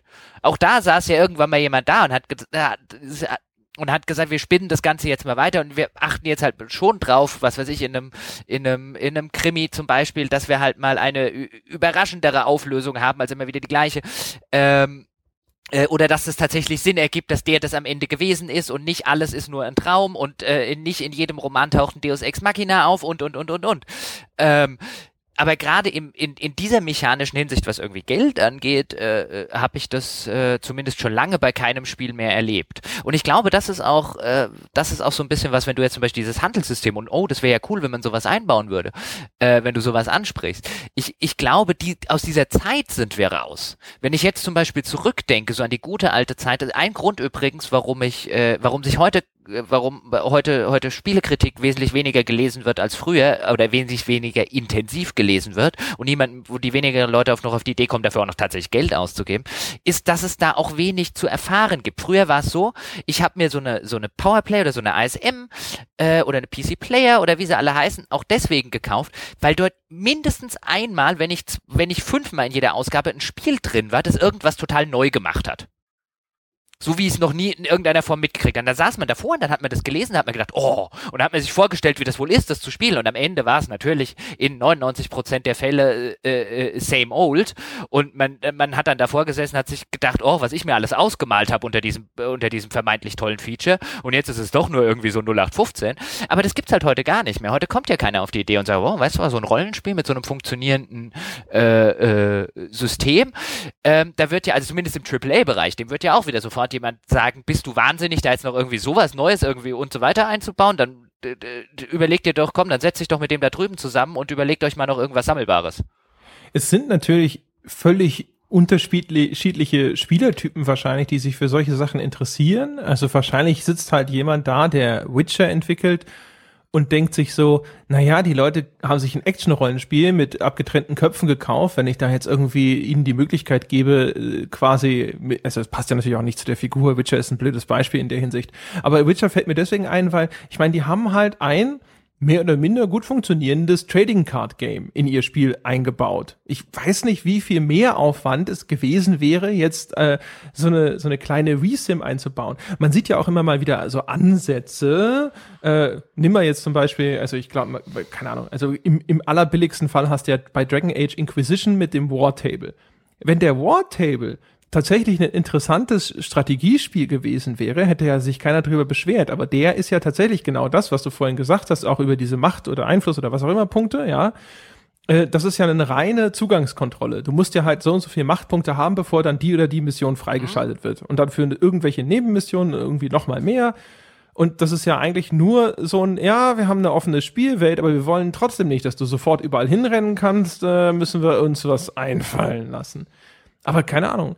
Das ja, anstatt einfach zu sagen, dann machen wir halt keine offene Spielwelt, wobei das jetzt ja keine offene, nicht wirklich eine offene Welt. Also die Tatsache, dass wir selbst bei Dragon Age über eine offene Welt reden, zeigt eigentlich nur, wie verwässert der Begriff in der Zwischenzeit ist ähm, bei, bei Inquisition. Aber dann mach's halt einfach nicht. Weißt du, das ist halt so dieses äh, äh, want your cake and eat it. Ja, natürlich. Das, es ist ganz äh, viel äh, Smoke and Mirrors bei dem ganzen Kram. Also das oh, haben wir ja oh. vorhin auch mit dem, mit dem Geld, haben wir es ja auch schon gesagt. Also dieses yeah. Gefühl, dass du viel kriegst, obwohl es nicht viel ist. Also effektiv, du kriegst halt von mir aus 100 Gold und du denkst so, hey, 100 Gold. Aber effektiv im Kontext des Spiels ist es halt gar nichts. Ja, du kannst damit nichts Sinnvolles anstellen.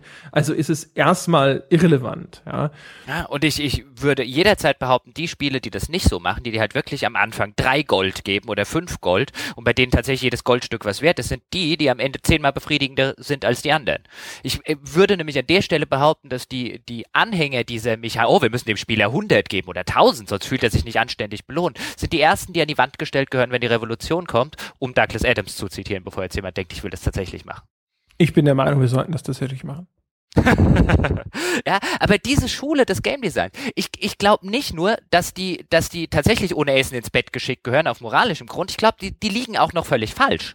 Ich glaube, das sorgt nicht für besser, ich glaube, das sorgt auch nur, das sorgt nicht nur für schlechtere Spiele. Ich glaube auch, die, das sorgt nicht für ein verkauftes Ding mehr.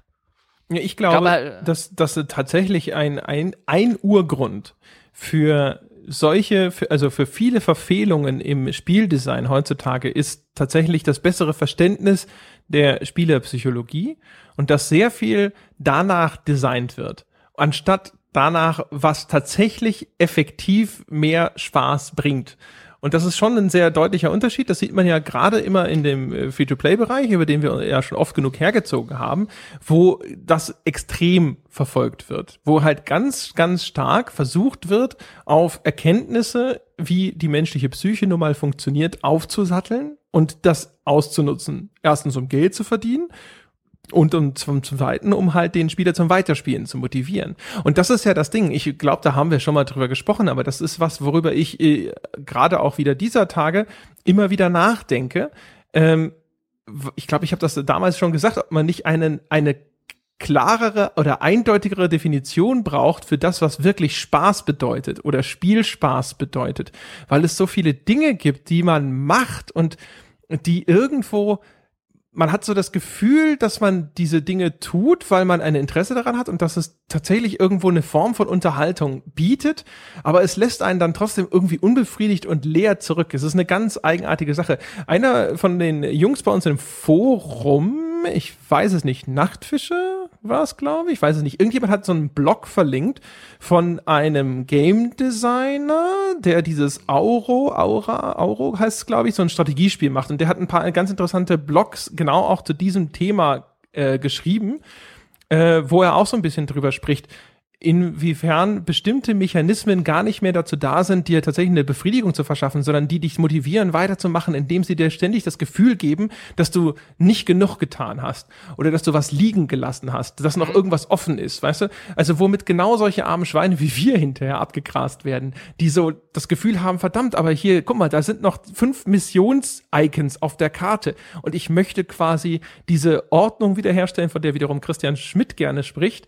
Äh, ich will das alles erledigt haben, bevor ich in den nächsten Bereich gehe und die dann halt eben diese blöde Sammelquest noch machen, weil es irgendwie befriedigender ist, wenn sie die abgeschlossen haben. Weil wenn du, wenn, wenn du sonst weitermachst, hast du dieses komische Gefühl, dass da noch was offen ist, was unerledigt ist. Mhm. Ja, und da soll, äh, genau darum ging es in einem der Blogs. Ich habe dann eine ganze Reihe von gelesen. Ja Gott, ich muss mal gucken. Ich verlinke das unter der Folge. Das ist wirklich interessant gewesen, war echt ganz cool. Der, der äh, scheint da auch, also weil er das thematisiert in einem seiner Blogs, scheint er so ein bisschen mhm. Feuer, Gegenfeuer äh, bekommen zu haben aus der Entwickler-Community zu den Thesen, die er da aufstellt.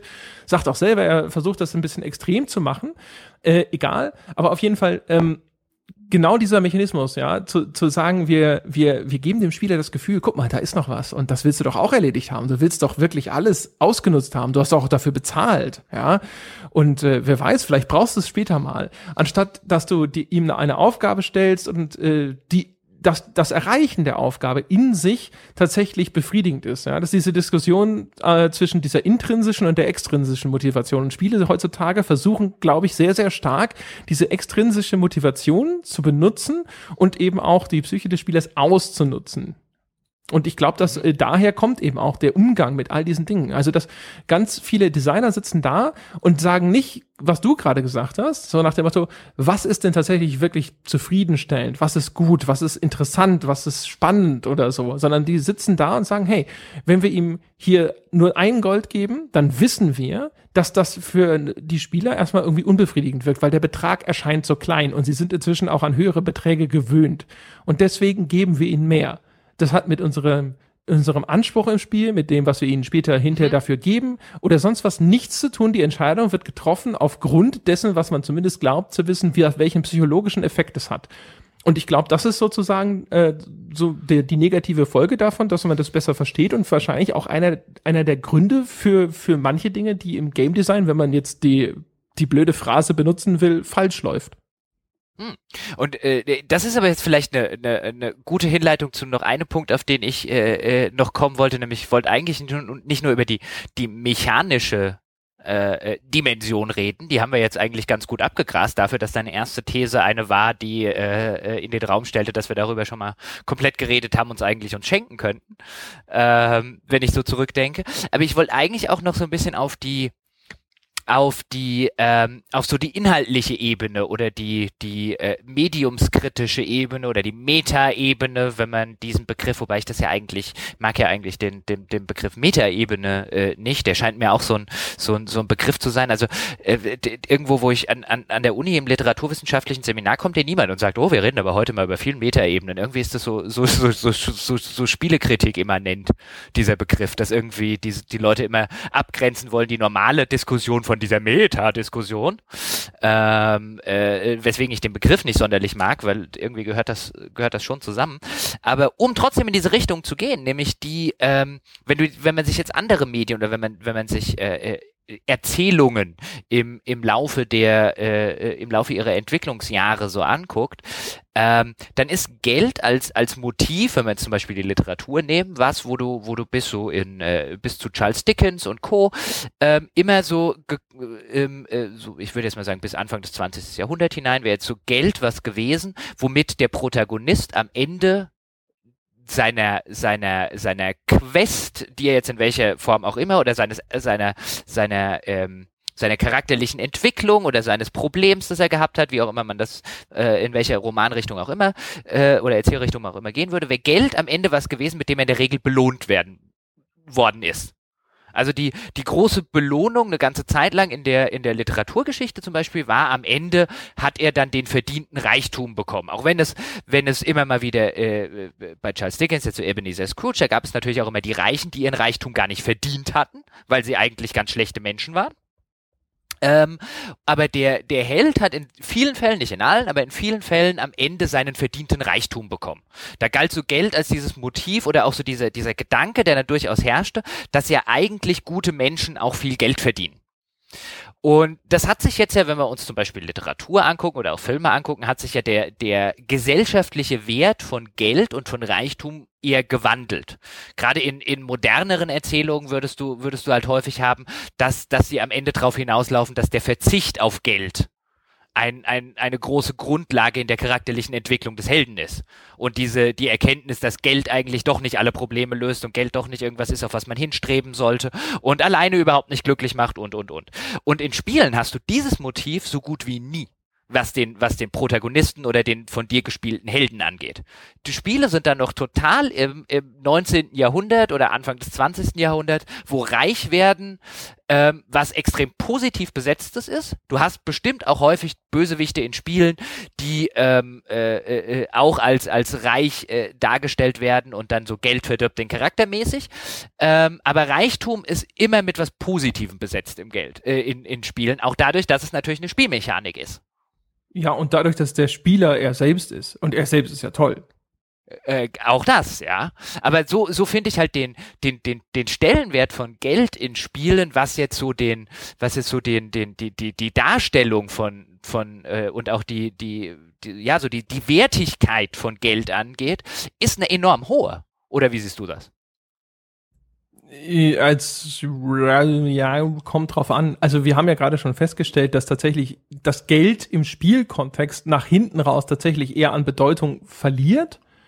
Insofern weiß ich nicht, ob ich das in der Form unterschreiben würde. Aber tatsächlich thematisieren Spiele die dieses dieses Anhäufen von Reichtum oder was ist ja was ja tatsächlich meistens sogar noch viel dominanter ist in den äh, Themen von Spielen, nämlich von Macht.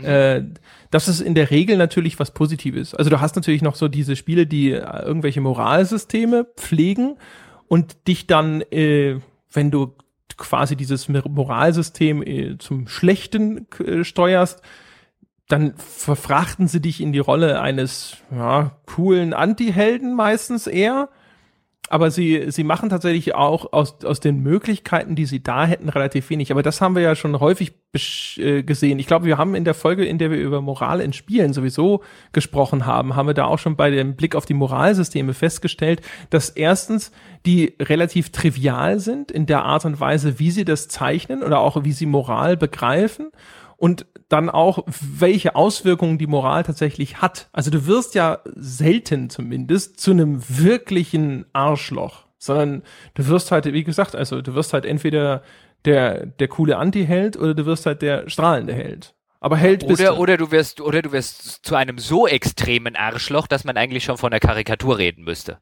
Da würde mir jetzt zum Beispiel sowas wie äh, Knights of the Old Republic zum Beispiel einfallen, wo es zumindest mir absolut unmöglich ist, jemals was Böses zu spielen, weil wenn du den richtig böse spielen wollen würdest, ähm, dann ist der eben am Ende nicht böse, sondern einfach nur äh, der widerlichste Kotzbrocken, den man sich vorstellen kann. So eine Mischung aus AfD-Wähler und äh, äh, NPD-Wähler. Ja, das hast du damals schon erzählt. Das stimmt. Ja. Wobei das ja schon fast wieder ein bisschen konsequent wäre, wenn er wirklich widerlich wäre, ne? Ja, aber er ist halt dumm widerlich. Deswegen habe ich gerade die beiden Beispiele genannt.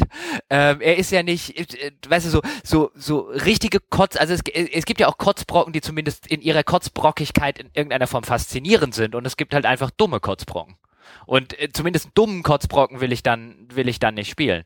Aber um, äh, das haben wir da tatsächlich schon äh, thematisiert, um vielleicht wieder den, den Bogen zurück zum Bimbis zu schlagen. Ja, ganz kurz, äh, was ich ja? mir noch vorgenommen habe, darf ich ganz kurz mal einen Meta-Ebenen-Rant ja, ja. noch machen, ja? Ach so, ja, ja, ja, klar. Mach weiter, weiter, weiter. Das Schlimme daran ist ja, dass das Ding nämlich, also wenn man heutzutage, wenn Leute von der Meta-Ebene sprechen oder sowas, das ist ja inzwischen tatsächlich genau wie du sagst, das ist inzwischen alles so, ja, das wird ja häufig sogar ironisch, zynisch benutzt und deswegen ja, ich an der Stelle ganz kurz sagen, fuck you, all ihr mittelmäßigen, blöden, dummen Schreiber da draußen, die ihr euch auf dieses Metaebenen-Zeug gestürzt habt, ja, und ihm deswegen diesen schlechten Ruf eingebracht habt. All das selbstverliebte, blöde Geschreibsel da draußen ist ja schuld daran, dass da inzwischen, in, inzwischen drüber gelacht wird.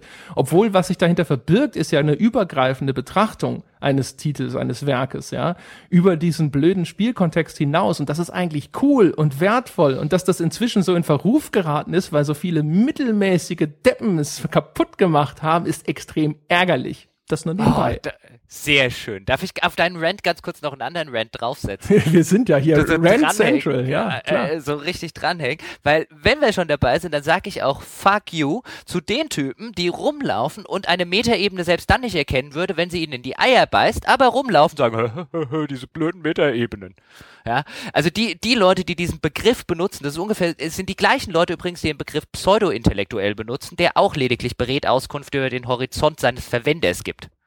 Ja, ja, ja, kann ich Die Leute, die irgendwie alles Pseudo-Intellekt und haha, Metaebene, so, so, so ein Unsinn, da sitzen dann in Universitäten und machen irgendwie Circle Jerk, die können sich genauso ficken. Ja, das sind genau die Typen, die dann auch äh, rumlaufen und sagen, das ist doch nur ein Spiel, ja, wollen wir mal die Kirche im Dorf lassen. Oh. Oh. Ja, ja, genau. Genau, ja, das ist genau das. Ne? So, aha, eine, eine etwas äh, höhere Betrachtung, ja, mit ein, ein, zwei Schritten Abstand oder sowas. Und das sind nämlich auch genau die Leute, die, die, die dann gerne auch übrigens auftreten und sich dann darüber beschweren, wenn dann halt irgendwie, keine Ahnung, Sarkisian und Co. auf einmal über Sexismus oder, oder, oder Rollenstereotypen oder sowas sprechen wollen. So nach dem Motto so, ja, aber es sind doch nur Spiele, darf man doch alles, mein Gott, oh, ui, Ja, und, und, und dann stehen sie da und sagen, ja, es sind ja nur Spiele und oh, das habe ich da noch nie reingelesen, so als sei es in irgendeiner Form relevant, was sie in ihrer Ignoranz nicht begriffen haben. Ja, das. Ja? So, also, also damit auch noch zu kokettieren. So, ich war schon immer zu blöd, das rauszufinden. Also ist das da auch nicht drin. ja, ja, genau. Ja, also und Ach. wie gesagt, und das Schlimme ist halt, man kann sie teilweise ja nicht mal auseinanderhalten, weil es ja so viele Momente eben gegeben hat. Deswegen Bezug nehmend auf meinen Rant, wo es ja auch berechtigt war, wo dann Leute angefangen haben, über Metaebenen zu schwätzen, wo man sich gedacht hat, so, ach, um Himmels Willen, ja. Du wolltest auch mal zum Club der klugen Kinder gehören und irgendwas Intellektuelles von dir geben. Ah schrecklich. Ja, also nichts gegen den, wenigstens der, der Wille, der Versuch, der gute Wille, ja, der mag ja auch was zählen und so. Aber das ist halt einfach schrecklich. Schrecklich, dass das so, ja, eben, dass da so drauf herabgesehen wird, wobei das ja eigentlich eine wertvolle Entwicklung ist oder vielleicht sogar gewesen ist, ja. Dass man gesagt hat, wir können mal über Spiele sprechen, ohne Features aufzulisten, ohne nur auf das Gameplay und die Spielmechanik im Kern zu schauen. Ja, aber das sind das, das ist ja wirklich was. Und ich habe das tatsächlich noch nie verstanden im im Sinne von einem. Also ich kann es nachvollziehen, aber ich verstehe es auf einer intellektuellen Ebene nicht. Und äh, das meine ich jetzt gar nicht im Sinne von einem Ich bin schlauer oder so, sondern wirklich auf dieser puren intellektuellen Ebene habe ich schon in der Schule nicht verstanden. Auch da rannten die ja schon in in der Klasse rum oder in der Jahrgangsstufe und waren bei jeder bei jeder Diskussion über ein tatsächlich interessantes Buch im Deutschunterricht und wenn du dann über irgendwas oder im Englischunterricht und du dann irgendwas erzählt hast, so, oh, da könnte man ja alles reininterpretieren. Also das sind diese, die, die, die, oh, da könnte man ja alles reininterpretieren, Leute. Und ich habe die schon damals nicht verstanden. Also diese, diese, diese, dieser völlige Unwillen, sich auf einer intellektuellen Ebene mit irgendeinem Werk zu befassen, gepaart mit der Hybris zu denken, dass bloß weil sie zu ignorant dafür sind, jeder andere das auch zu tun hat. Ja, und äh, genau, das, das ist ja auch wieder, wieder, wieder genauso ein Fall von, von äh, wenn es mir nicht gefällt, dann ist es blöd. Also ich kann ja verstehen, das ist, ist ja jetzt nicht für jeden interessant. Aber wenn ich zum Beispiel daran zurückdenke, weißt du noch, wie wir äh, das wie wir da gesessen haben und uns einfach nur über das Ende oder die ganze Geschichte von Bioshock Infinite unterhalten haben, ja, und darüber zu reden, was man da für Anhaltspunkte hat und was für mhm. Bedeutungsebenen es geben könnte und was das vielleicht alles gemeint haben kann und so. Ich finde, das ist halt einfach etwas, was extrem befriedigend ist. Wenn ein Spiel sowas hergibt, dann ist es weit über das eigentliche Spielen hinaus ist es von Wert, weil ich dann, ja. dann sitzen wir da und unterhalten uns drüber und es ist halt einfach so befriedigend, mal sich über sowas unterhalten zu können. Und dann so Aber zu tun, als wäre das halt irgendwie äh, alberner Blödsinnsquatsch, bei dem sich Leute irgendwie nur profilieren wollen oder sowas. Das ist halt Unfug. Also zumindest, wenn das Spiel es äh, total wirklich hergibt. Richtig, aber manche Leute, so wie wir uns vielleicht daran erfreuen, ähm, äh, an einer solchen Diskussion, erfreuen sich andere Leute dahingehend, wenn sie ihren Klassenkameraden die gerade gebaute Sandburg zertreten. Manche Leute finden das total super. Deswegen an Sie da draußen, seien Sie nicht einer von denen. Das sind nämlich schlechte Menschen. Ähm, und die muss man, um nochmal Max Gold zu zitieren, äh, so unhöflich behandeln, wie es das Gesetz gerade zulässt. Ja. Ja, so, äh, genau. Ja. Das, äh, ja, aber da, da, das wollte ich nochmal ganz kurz. Ne? Ein äh, bisschen äh, da hast, du, hast du, bin ich vollkommen bei Ihnen, Peschke. Sehr gut. So. so. Äh, ja, jetzt sind wir jetzt äh, irgendwo bei Geld. Ja, genau, richtig. Ja, Bimbis wolltest du noch äh, äh, Wäre eine schöne Überleitung, wenn du jetzt sagst, und wenn sie uns welchen geben wollten, dann hätten wir da diesen Patreon-Account. Das stimmt, ja. Sie wissen ja ohnehin nicht, wohin damit, haben wir jetzt ja auch schon äh, äh, festgestellt. Aber nein, um, um nochmal vielleicht kurz zumindest zum, zum Abschluss auf der Meta-Ebene zu bleiben. Äh, wir müssen uns da einen besseren Ausdruck äh, jetzt einfallen lassen. Wir müssen da jetzt uns einfach einen neuen dafür erfinden. Ich kann dieses Meta-Ebene-Gesülze echt nicht mehr ertragen. Ähm, äh, äh, dieser, dieser Begriff ist so, so, so, so schrecklich vorbelastet in, inzwischen von, von Leuten, die, wie ich es vorher schon gesagt habe, diese Ebene nicht mehr erkennen würden, wenn sie in den Arsch beißt. Ähm, aber egal, um auf diese Ebene, von der ich jetzt nicht weiß, wie ich sie nennen, äh, äh, noch nicht weiß, wie ich sie nennen will, ich werde da, äh, werde da recherchieren, äh, zurückzukehren, ist halt, finde ich, finde halt, und das, ich finde es halt schon interessant, sich anzu, sich anzugucken, wie der, wie der äh, Stellenwert im, weil bei, bei Medien red, redet man ja auch gerne über, über Ideale. Also gerade, gerade in der Literatur, auch im Filmbereich, bei Spielen, die, die sehr kommerzgetrieben sind, in ihrem AAA-Bereich zumindest, äh, kann man argumentieren, ist es was neu, äh, ist es, ist es ein bisschen eine andere Geschichte, aber gerade wenn man zum Beispiel die Literaturgeschichte anguckt, dann äh, äh, redet man ja oder äh, guckt man sich ja beim, beim Umgang mit Geld oder mit anderen Moralsystemen immer gewisse Ideale an. Danach ist ja der, der Held in so etwas oder der Protagonist gerne gestrickt, bis wir dann zu modernen Antihelden kommen. Der steht ja immer für irgendwelche Ideale ein. Und da finde ich schon ganz interessant, wie sich, wie sich der Reichtum im Laufe der Zeit, also so im, äh, als der so angefangen hat, so wirklich relevant zu werden mit Geldzeit der industriellen Revolution und Nachprägzeit und so weiter, wo dann, wo Reichtum noch was, noch was sehr unschuldig Gutes war und wo man, wo man eben echt gedacht hat, ein, ähm, äh, dass gute Menschen auch ganz viel Geld verdienen. Ähm, also verdienen jetzt nicht im Sinne von tatsächlich tun, sondern äh, äh, im, im moralischen Sinne. Und wie sich das so ein bisschen gewandelt hat, je, je mehr man sich mit dem gesellschaftlich mit dem Thema Reichtum beschäftigt hat, desto mehr kam man ja an den an den Punkt, wenn man es aus so einer ideellen Sichtweise, wenn man jetzt Literatur und auch auch äh, andere Medien sich betrachtet, kann man ja, je mehr man sich damit beschäftigt hat, je, je stärker an dem Punkt, wo man gesagt hat, hm, dieses Ganze, das, so gut ist es mit dem Geld ja eigentlich gar nicht. Und dann kommen wir irgendwann später in die Kapitalismuskritik rein. Ähm, aber so diese, also Geld oder Reichtum ist ja jetzt was extrem Ambivalentes als Motiv in der Literatur oder auch in den Filmwissenschaften zum Beispiel. Und in Spielen ist das halt noch überhaupt nicht der Fall. Also und auch da wären wir ja wieder an dem Punkt, das haben wir zum Beispiel schon mal bei, wenn es um, um Krieg in Spielen und so weiter geht, wo man sagt, was Spiele eigentlich alles machen könnten, dadurch, dass ich selber in der im Pilotensitz sitze und nicht einfach äh, dem Piloten zugucke, wie in anderen Medien. Ähm, aber auch da tun sie äh, bei dem bei der Sache Geld ja relativ wenig. Also ich würde würde immer wieder sagen, ich, ich beobachte das zum Beispiel bei mir. Ich bin im realen Leben überhaupt nicht geizig oder äh, gucke in irgendeiner Form aufs Geld, was dann ab und zu mal dazu führt, dass ich keins mehr habe. Ähm, äh, in Spielen bin ich der geizigste Mensch, den man sich nur, äh, den man sich wahrscheinlich vorstellen kann. Ich horte Reichtum wie bescheuert. Ja, und was es in Spielen ja zum Beispiel auch äh, nicht gibt, ist tatsächlich irgendeine Form von Altruismus, wenn du so willst. Also mhm. du bist jetzt ja in, in Witcher 3 unterwegs in irgendeinem von Hungersnot geschüttelten Land und da haben wir in der Folge schon drüber gesprochen, du kannst den Leuten trotzdem die Bude leer klauen, ja, was ja erstmal schon mal dreist ist. Und du machst halt auch Aufträge, für die du dann trotzdem Belohnungen kriegst. Die Leute sagen manchmal, ja, kann dir nicht viel geben, ne, aber dieses und jenes, aber das ist dann meistens an der Stelle im Spiel doch ganz ordentlich, was du dafür bekommst. Das ist ja sowieso, also der, der, auch da, der Spieldesigner geht ja davon aus, der Spieler macht das sonst nicht. Wenn, wenn ich, wenn er, wenn die, die Figur ihm nicht irgendwas anzubieten hat, ja, oder wenn er nicht wenigstens viele Erfahrungspunkte von mir dafür bekommt, dann macht er das am Ende nicht. Das ist zum Beispiel auch übrigens ganz ulkig jetzt gerade bei The Division. Äh, das spielt ja in New York, das von einer Pandemie komplett äh, entvölkert ist, aber da laufen halt noch ab und zu Zivilisten rum. Und äh, relativ selten triffst du Zivilisten, die werden dann identifiziert als hilfsbedürftig. Die haben dann halt Hunger oder sonst irgendwas. Und denen kannst du dann aus deinem Inventar einen Müsli-Riegel geben oder Wasser oder was die halt gerade brauchen aber die geben dir ein Geschenk dafür. Also, ja, dann, äh, die droppen dann halt irgendeinen so äh, Anziehgegenstand.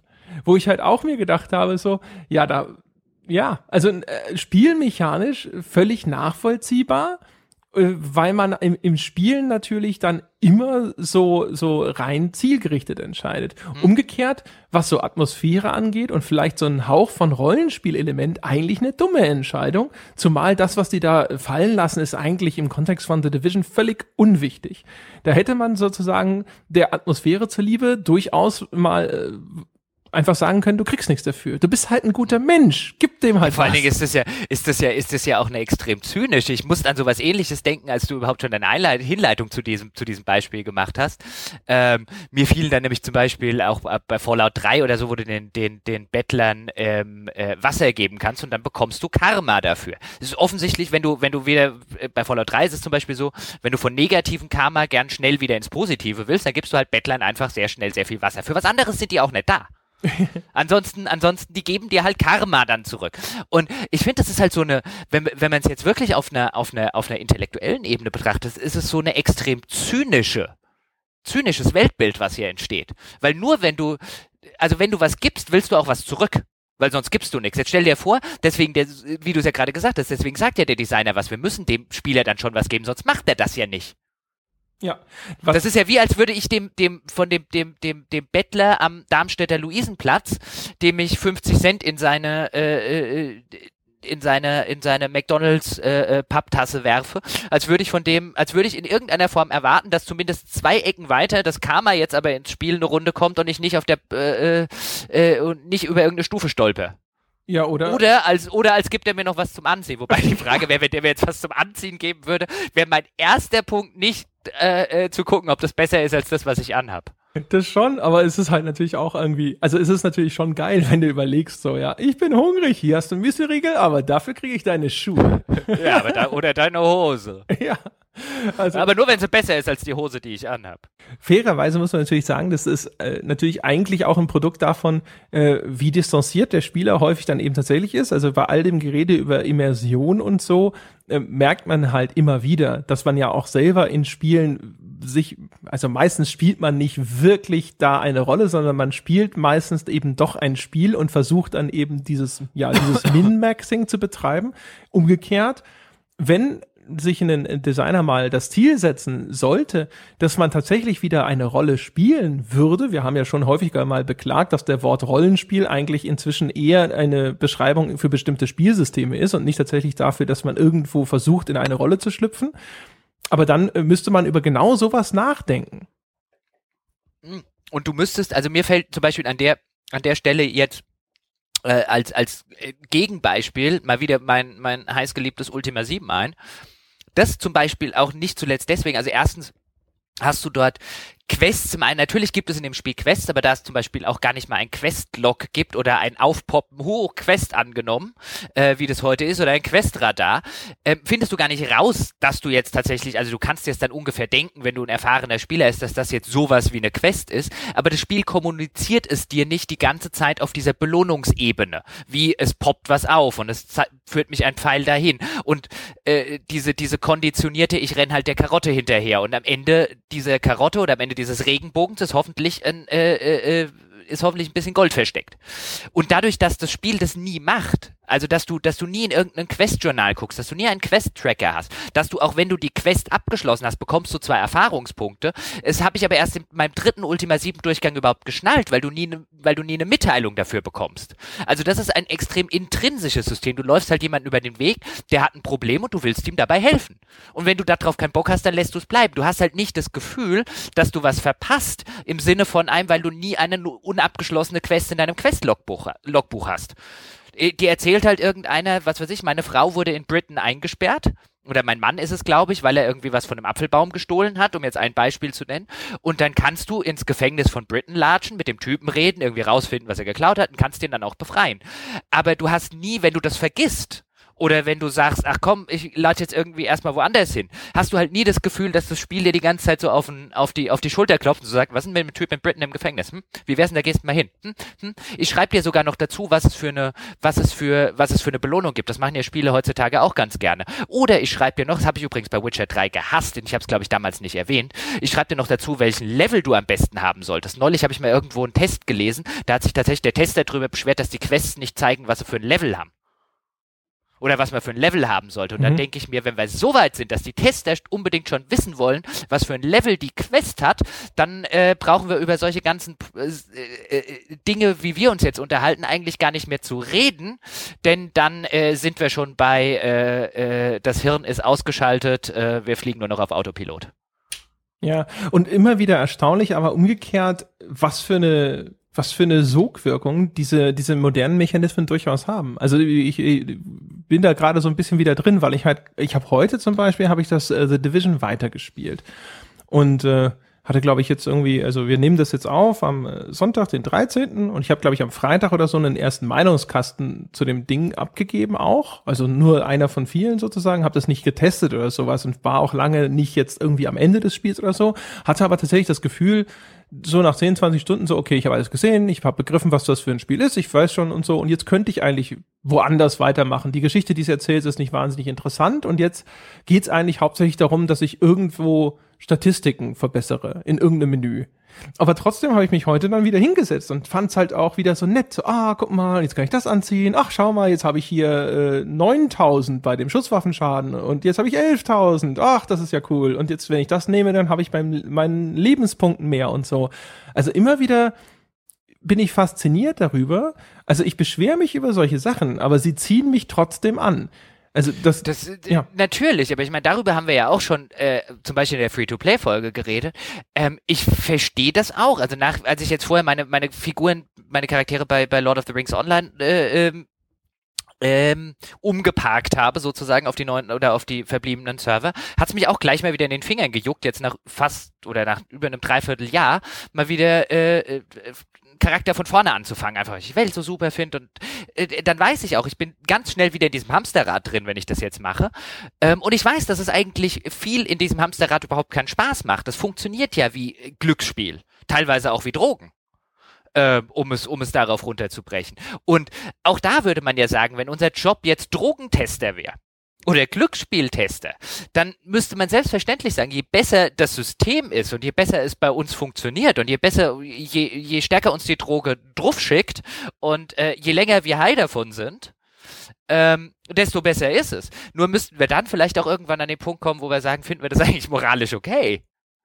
Ähm, dass man sowas macht. Also ich glaube, ich glaube, ja, natürlich merkt man an sich selber, dass diese Mechaniken funktionieren, aber es gibt immer zwei Ebenen. Die eine Ebene ist die, die rein mechanische, ja, sie funktionieren, weil ich spiele es ja trotz des Wissens, dass es gerade eigentlich keinen Spaß macht, weiter, weil diese Suchtspirale funktioniert oder weil dieser, dieser psychologische äh, äh, Reiz richtig gesetzt ist. Aber das bedeutet noch lange nicht, dass es ein gutes Spiel ist. Und gerade äh, The, The Division, das habe ich jetzt nicht gespielt, ähm, deswegen fällt es mir da, fällt's mir da schwer, ähm, äh, was zu sagen. Ähm, aber er scheint mir wie ein Spiel. Also ganz extrem finde ich zum Beispiel Hearthstone. Also Hearthstone ist kein gutes Spiel. Hearthstone macht alles das, was ich gerade gesagt habe, richtig und wichtig. Wenn man mit einem Spiel auf eine sehr zynische Weise Geld verdienen möchte, dann ist Hearthstone ein echt gutes Beispiel. Ähm, und es funktioniert auf diese auf diese Ebene des äh, ähm, das, äh, der, der, der Glücksspielmechanik gepaart mit dem, mit dem Free-to-Play psychologischen Reize funktioniert es einwandfrei. Wenn man es nur auf dieser Ebene betrachten wollen würde, dann ist es ein gutes Spiel. Aber wenn wir nur über diese Ebene reden, dann war der Nationalsozialismus auch echt eine gute Weltanschauung. Yeah, wir haben den Nazi-Vergleich noch Ja, da ist der Nazi-Vergleich nochmal. Ich dachte, aufhören kann man damit nicht. Aber das ist halt so der Punkt. Also wenn wir in einem Hearth, wenn wir bei einem Hearthstone zum Beispiel über ein sehr, über ein gutes oder ein sehr gutes Spiel reden, dann geht das ausschließlich dann, wenn man moralisch auf mindestens anderthalb Augen blind ist. Das ist ja das Ulkige. Also genauso übrigens wie bei The Division. Division habe ich echt einige, gerade jetzt im Koop, einige super coole Schlachten gehabt. Das war spannend, das war aufregend und so. Da hatte man auch sogar ein bisschen Taktik, ne? Ich gehe hier lang, du bist da, und so weiter und so fort. Und genauso übrigens auch bei Hearthstone. Bei Hearthstone hatte ich auch so ein paar Partien, die waren halt knapp und ja. so. Und dann kaust du so halb an den Fingernägeln, das ist spitze. Und dann gibt's aber drumherum, das gilt jetzt insbesondere für Division, so dieses Ding so, ja, jetzt mache ich noch das, dann mache ich noch das, dann steige ich ein bisschen im Level auf, die anderen sind schon Level 25, ich muss mich ein bisschen ranhalten, ist ja auch so ein Mechanismus, ne, so Gruppenzwang, so, ho, scheiße, die anderen ziehen mir davon, wenn ich mit denen weiter zusammenspielen möchte. In der Dark Zone zum Beispiel, das ist so diese große Arena in der Mitte von The Division, äh, da, wenn du zusammenspielen willst, musst du in dem gleichen Level-Range sein. Und wenn die anderen dir zu weit davonlaufen, könnt ihr nicht mehr zusammenspielen und so. Ist ja auch so ein Ding, was gerne benutzt wird, um dich so zu, zu zwingen, am Ball zu bleiben, damit deine Freunde hinterher nicht weg sind, sozusagen.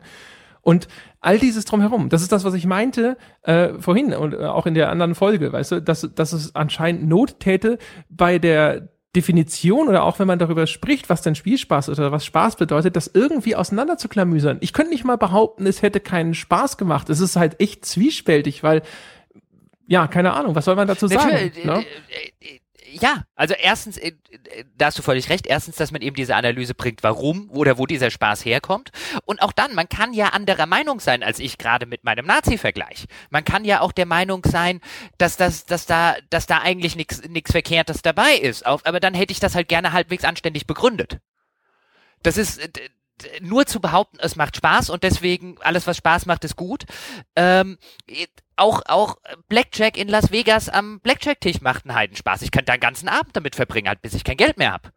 Ähm, es ist kein besonders komplexes und so weiter tolles Spiel, aber es funktioniert in diesem Rahmen, in dem es gesetzt wird, genauso wie zum Beispiel ein Hearthstone. Das funktioniert, das macht Spaß. Ich sitze dann davor und habe meinen Spaß. Ähm, es ist halt lediglich was, bei dem ich mir jetzt echt nicht sicher wäre, wie vielen Leuten ich das empfehlen würde, sich abends mit äh, 50 äh, Dollar oder mit 100 Dollar in Las Vegas an einen Blackjack-Tisch zu setzen, weil du halt einen nicht unerheblichen Teil von, von Menschen haben äh, dürftest, ähm, äh, bei denen es dann nicht bei 50 oder 100 bleibt. Und äh, zumindest die Frage, äh, ob man es, ob man es moralisch okay findet, was dann zum Beispiel diese Casino-Betreiber dort machen, äh, gehört, gehöre dann für mich auch durchaus zur Beurteilung dieses Spiels dazu. Also einfach nur drauf zu gucken und halt zu sagen, das macht ja Spaß, wie, wo, wo der Spaß jetzt auch immer herkommt und wie man dem Moral, das müssen irgendwie andere, äh, oder das, das ist uns jetzt egal, das ist mir halt zu, zu, äh, zu kurzfristig äh, ja. gedacht und auch und auch tatsächlich verantwortungslos in einem in einem Medium, das extrem viel von Kindern gespielt wird. Also da reden wir halt auch wirklich von was, finde ich echt echt was. Also Hearthstone ist da echt ein schönes Beispiel bei dem, wo man, wo man echt sagen muss, äh, äh also dann, dann wie, was da an YouTube-Videos und Co. produziert wird. Also das ist im, im, im besten Falle verantwortungslos, im, im schlimmsten ist es äh, bewusst äh, äh, äh, das Ganze in Kauf genommen, weil das klickt ja bei den Kiddies gut. Ja, ich habe also das finde das find ich pfui. Da gab es bei uns im Forum übrigens eine fantastische äh, Metapher für das Ganze. Und zwar hat jemand gesagt, das sind Geschmacksverstärker für Spiele, äh, ja. diese Mechanismen. Und das, das trifft's halt wirklich fantastisch. Also im Grunde genommen, weißt du, nicht so richtig gut gekocht, aber davon ein bisschen was reingehauen und dann schmeckt's trotzdem. Und das ist eigentlich äh, sehr, sehr treffend, finde ich, für gerade für alles, was so Grind-Mechaniken angeht, ja. Und ich habe jetzt gerade auch noch mal bei der Gelegenheit nachgeschaut, weil ich das ganz gerne im Podcast wirklich noch mal gesagt haben möchte. Also der, das war wirklich von dem Nachtfischer, der den Link gepostet hat und das Blog ist von Keith Bergen. Also Keith, K-I-I-T-H und Burgun als Nachname. Und der Artikel, den er verlinkt hat, da ging es um Psychological Exploitation Games. Und äh, der sagt in dem Artikel auch was, finde ich, sehr treffendes, nämlich, dass äh, die, diese, diese Spiele, die äh, sich quasi dieser Suchtspirale bedienen oder sowas, dass das halt, die verbrennen Lebenszeit. Das ist was, was ich auch in der Free-to-Play-Folge schon gesagt habe, dass man sich bewusst sein muss, man bezahlt immer im Zweifelsfall halt eben mit Zeit und Zeit ist äh, durchaus eine sehr, sehr wertvolle Ressource, die wir haben. Ja, vielleicht sogar auch wertvoller als Geld.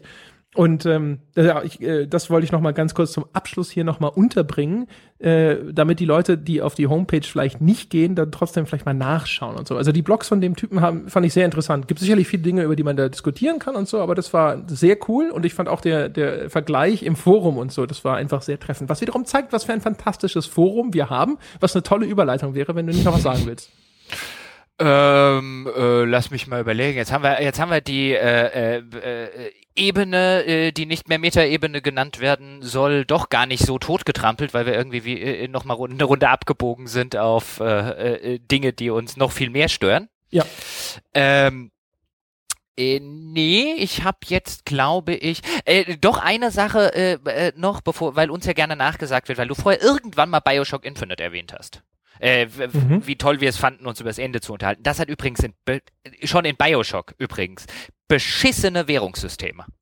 Ja, ja. Grundlegend, wenn nicht mit die beschissensten, die ich je gesehen habe, damit uns nicht jemand nachsagt, wir würden immer nur so undifferenziert kritisieren oder undifferenziert loben. Das fand ich tatsächlich, weil auch schon das erste Bioshock, an der Stelle, wo du, wo ich das erste Mal irgendwie keine, keine blauen oder roten Tränke mehr mitnehmen konnte, weil du nur zehn, glaube ich, haben darfst, äh, hätte ich das Spiel äh, am liebsten an eine Wand geworfen. Sowas Dummes. also sowas Dummes. Und das auch noch in einem Spiel. Ich würde es ja verstehen, wenn es wichtig wäre, dass du diese Tränke hast. Also wenn die total relevant zum, zum Überleben wären und man möchte halt mit einer künstlichen Verknappung dafür sorgen, auch dann würde ich sagen, mach ein besseres Leveldesign, das mich nie an dein Limit ranbringt, aber da würde ich es ja noch halbwegs verstehen. Aber einfach, und das hat ja sogar noch ein Geldlimit. Da gibt's ja noch ein Bimbes-Limit. weißt du, wie übrigens, was ich über Spiele sagen würde, die Bimbes-Limits haben? das gehört sich ja überhaupt nicht. Ich habe ja vorher schon mal erwähnt, also ich bin ja bei Spielen wirklich geizig. Ich renne tatsächlich, also in Fallout 3 und Fallout New Vegas und Fallout 4 gibt es in meiner Sied oder in meinem, in meinem Haus oder in meiner Wohnung oder in meinem Apartment, was ich dort habe, gibt es immer eine Badewanne, die voller Dollarscheine ist. Ich horte meinen Bimbes sehr. Ich kann mich an Ultima 9 erinnern. In Lord British Schrank in seinem Schlafzimmer waren Edelsteine noch und nöcher. In Ultima 7 habe ich irgendwann angefangen, als ich in, äh, als ich oben, in, als ich in irgendeinem Drachendungeon war. Da haben die Leute, Shamino hat sein Schwert dort gelassen, damit er mehr Goldbarren tragen konnte. Das ist wichtig. Ich horte diesen Krempel. Also das muss man dazu sagen. Deswegen Spiele, die ein, äh, die ein, die ein Geldlimit einführen, das sind die, die gehören noch früher an die Wand gestellt, wenn die Revolution kommt. noch viel früher. Das geht gar nicht. Ich will am Ende dieses Spiels, deswegen sage ich ja, also diese, diese zynische Ebene, ich nehme mich da ja selber gar nicht aus, die funktioniert ja bei mir wunderbar. Ich habe dann am Ende bei Ultima 9 einen Schrank voller Gems. Ich laufe da auch tatsächlich dann irgendwann, bin dann immer wieder zurückgelaufen, habe da neue Gems reingelegt, wenn ich welche gefunden hat und habe mich dran erfreut, wenn ich diesen Schrank aufmache, was da alles so an blinkt und, und, und glitzert und übereinander purzelt und so weiter. Es funktioniert bei mir super. Aber ich kann trotzdem der Meinung sein, dass es äh, äh, eigentlich eine recht zynische Angelegenheit ist. Wundervoll. Ja. ja. Gut, äh, das, äh, das nehme ich als Schluss. Ja, genau. Gekauft. Jetzt weiß man, weiß man darauf hin, wenn wir über Zynismus reden, dass wir aber trotzdem gerne Geld nehmen. Ja, wir haben da gerade erfahren, ja, ja. wie sehr du Geld zu schätzen weißt. Das ist richtig. Oh, auf meinem PayPal-Konto. Und da gibt es kein Geldlimit. Ich habe geguckt. ja, ja, unserem PayPal-Konto. Äh, ja, ja, unserem. Ja, klar, klar. Unseres. Ja, unseres, ja. Ja, wer, ist denn denn sonst? Ja, genau. Unseres. unseres. Wie war nochmal das Passwort? Äh, das äh, war, habe ich vergessen, 93, ja. Ah, ah. Ja. Ja, meine Damen und Herren, also wenn Sie unserem PayPal-Konto etwas Gutes tun wollen, äh, ge gehen Sie doch am besten äh, direkt auf unsere Webseite gamespodcast.de. Dort finden Sie den Link zu unserem Patreon-Account und auf Patreon können Sie den Podcast quasi abonnieren mit einem selbstgewählten Betrag ab einem Dollar aufwärts, um uns zu unterstützen in dem, was wir hier tun und äh, damit Jochen zum Beispiel auch zu Hause seine Badewanne mit Geldscheinen füllen kann. Ja, ja. oh, das wäre großartig. Wir würden auch ein Foto davon posten, wenn es soweit ist. Das ist dann vielleicht so das Stretch Goal für, äh, keine Ahnung, Patreon äh, 20.000 im Monat oder sowas. Also. Ja, äh, das wäre ganz famos. Wenn Sie das nicht machen möchten, dann gibt es immer noch eine fantastische Alternative für Sie, sich erkenntlich zu zeigen für all die Arbeit, die wir in diesen Wahnsinns-Podcast stecken, nämlich die iTunes 5-Sterne-Bewertung. Die hilft dem Podcast nämlich auf iTunes sichtbar zu bleiben. Dadurch halten wir uns standhaft in der Top 10 auf iTunes. Da dürfen aber die 5-Sterne-Bewertungen natürlich nicht abreißen. Deswegen, wenn Sie es bisher nicht getan haben oder wenn Sie neu dazugekommen sind, geben Sie sich einen Ruck. Äh, das ist nun echt nicht so eine Riesenleistung. Einfach mal auf iTunes gehen, die 5 Sterne anklicken, was Nettes dazu schreiben. Das äh, labt uns dann quasi die Seele. Das ist super. Ja, das wäre spitze. Wie immer der Hinweis falls ihr da draußen unter 18 seid oder sowieso irgendwie knapp bei Kasse, Studenten, arbeitslos oder einfach nur, keine Ahnung, ihr habt all, all euer Geld schon in der Badewanne, ja, und deswegen nichts mehr auf dem Konto. Wir haben quasi dafür eine, ja, eine, eine, eine, eine milde Gabe, wenn du so möchtest. Ähm, dann schreibt einfach, schreibt entweder an mich, an andre.gamespodcast.de oder kommt auf unsere Facebook-Seite, facebook.com slash auf ein Bier, schreibt uns und dann kriegt ihr nämlich Zugang zu den Bonus-Episoden, die sonst nur unseren Bäckern vorbehalten sind. Ich, als Bäcker bekommt man einmal im Monat jetzt neu auf ein Altbier, da reden wir über ältere Spiele. Es gibt außerdem eine Weihnachtsbonusfolge nur für Bäcker. Äh, den Link schicke ich euch dann zu. Wir vertrauen darauf, dass das nur Menschen nutzen, die es auch ehrlich wirklich brauchen. Wenn ihr viel Geld habt und es einfach nicht ausgeben wollt, dann bll, kriegt ihr auch keine Bonusfolgen. So. ja. Genau. Ja, und wir haben es ja eben gehört, unser Forum auf äh, gamespodcast.de ist wirklich famos. Da lernt man Dinge noch dazu, sogar wir. Deswegen auch wie immer hier die Empfehlung, im Forum mitzulesen und sich mitzubeteiligen. Es lohnt sich. Das war's, meine Damen und Herren, für diese Woche. Wir hören uns nächste Woche wieder. Bis dahin.